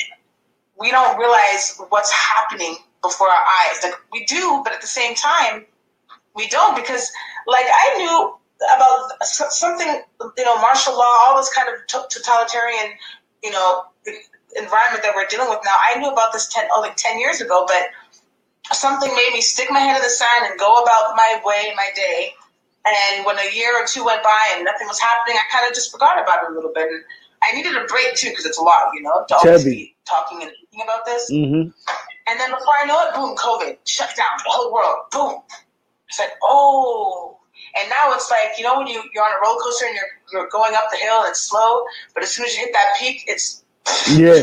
that's where we're at now. We, we flying. Damn. And we're flying. Are we ready? Are we prepared? Like, you know, it's and then I'm not so I'm not prepared, but it, I feel like these type of conversations need to happen often. I feel like connections need to be made. We need to be organized. We need to come together and have regular meetings. We need it's like church. Every Sunday you go to church to get filled up again. You know, we need to stay on that, encourage each other. Because me tuning in to this kind of encouraged me to kind of, you know, keep on keep on keeping on, you know, and stay woke and stay passionate and stay hopeful. Yeah, I'm glad. I'm glad. That's what we need right Yeah. now. Because even that creating that vibration and I don't know, man. I, I think maybe I need to um start because you you you all all of y'all are kind of inspiring me right now too, like to to bring more energy work into you know these broadcasts, even if it's not on there, just bring it more to my page and more to what I'm doing because I do a lot of energy work, but I don't I don't talk about a lot of that work. It's, it's not it's not for any real reason though. It's just that you know I don't. It's just kind of just a part of what I do. But because it, it's about creating a certain vibration. If we create that individual vibration, then it's harder to break the collective vibration. If that makes sense. And so you know, if you have now one person vibrating this way, that's great. If you have five people now, you know what I'm saying. But now, what happens when you have ten people? You know what I mean? Mm-hmm. It's more difficult to break that vibration. And Yeah. that's why I say the numbers don't matter as much because those 10 people can now influence 10,000 people just by their pure vibration, you know? And that's 10,000 people in a day. You can in- influence, positively influence 10,000 different people every day, potentially just by carrying the right vibration throughout your day. You know? I think there has to be a lot of social networking or just networking. Mm-hmm. It's it's some networking. It's, it's some networking, and it's also just creating that vibration within yourself.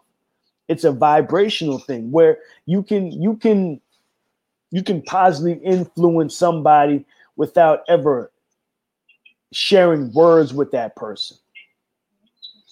You know what I'm saying? When you're aligned right. That's how powerful this is what we're dealing with.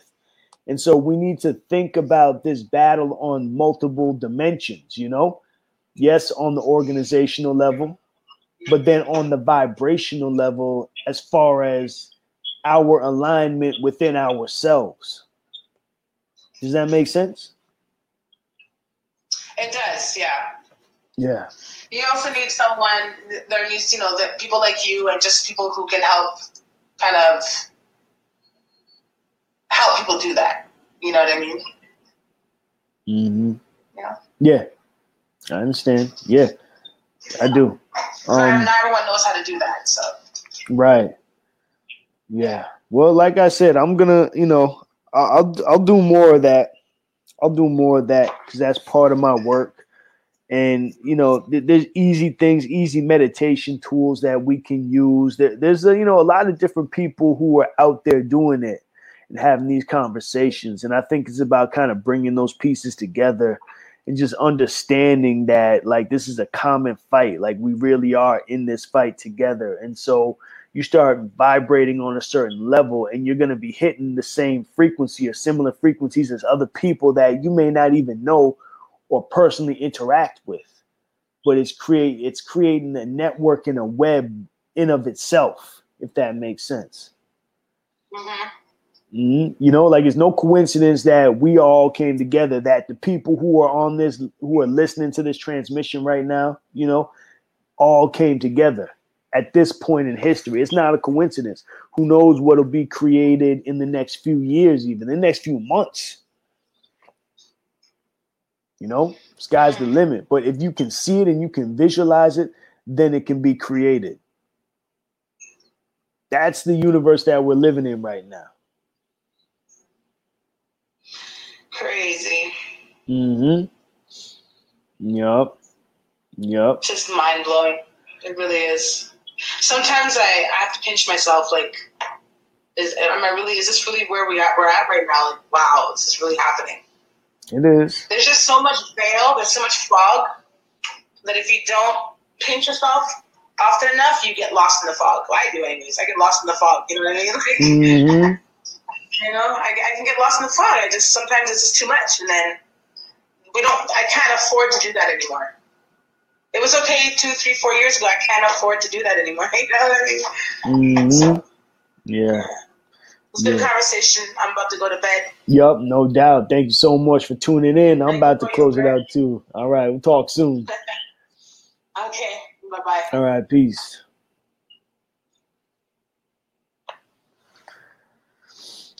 Yeah, uh, uh, Fedco said she's so loud and clear. They don't want your boy to be on with you, bro.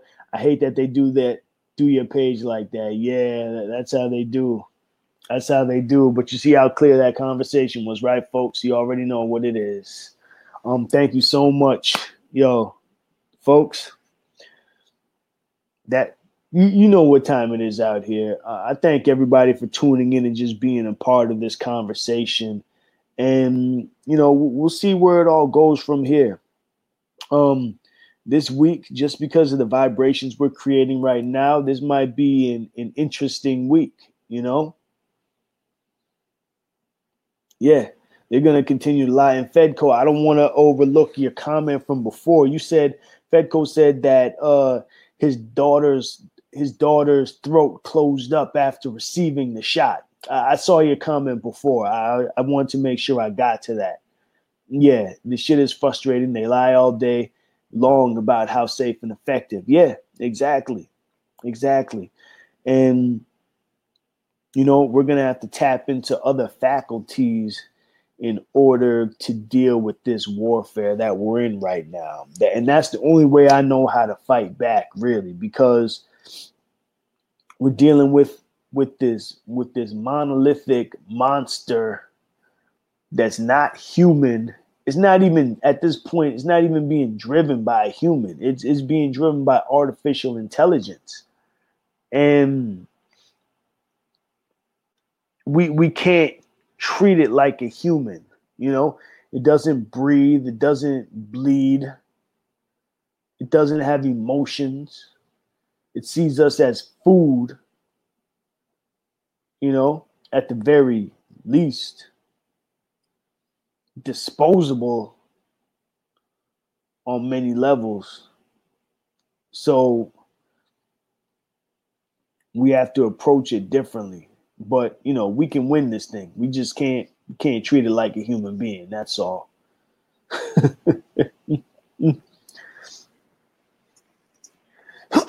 Um i just want to thank you all for tuning in. Told you i was to spit that just, i'm to spit that one verse for you. Spit that one verse. But just want to thank thank everybody for tuning in. Um Definitely check us out, otwtube.com. That's our social media platform. It's free speech social media. You will not be censored. That is a great place to go and organize and, and meet with like minded people and have these conversations in a place where you know you will not be shut down, you will not be censored, your content will not be deleted. And we can start to build that network that we want to see He said just like the Terminator series. um OTWTube.com. Check it out, folks. Clockwork Orange doctors conduct tests. Excuse me. Clockwork Orange doctors conduct tests while we locked up to stop the black apocalypse. Abort the babies to thwart the birth of the Messiah. Why you think they used to throw babies in the fire? Flame to the pyre, the wicked empire. America the beautiful, the bitch is just a liar. Hands in the air make you look ridiculous. Lick shot till they sick of us. This is Freddie Gray, fuck a cop, Sandra Bland, hip hop. Eric Garner on the ground screaming for the pigs to stop. Sean Bell should have put the pedal to the metal. Trayvon should have put a bullet in that devil. Huey P could have really brought it to the man, providing cover fire till we reach the motherland. Instead, the politicians copulating with the Klan. It's a global corporation, but we got the upper hand because geopolitics play it like a pro We get beat. In these streets, there ain't no second chances. Nah, that's how the game goes. Play it like a pro We get beat. How many ready for the revolution? Here we go. Shout out to super producer Cindy Ashby for bringing this all together. Tune in again next week for the most dangerous two hours in radio on the wake up. So here it is, y'all. Are you tired of being censored, shadow banned? Shit, are you just tired of creating content and making these platforms famous? Well, I'm asking you to support OTW Tube. It's the black YouTube. Why, you may say? Because our content is important and necessary. And because anytime we tell the truth, they shut us down on their platform. So we are behind enemy lines, so we cannot complain. We just gotta move accordingly, smarter. So since we know many of our people won't just jump ship and go to a black site, what I'm telling you to do is don't post everything that is great on their platform.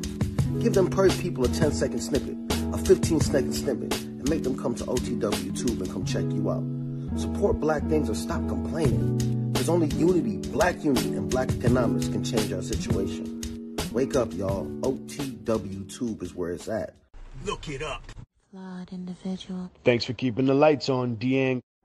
Cindy Ashby Production. On the wake up.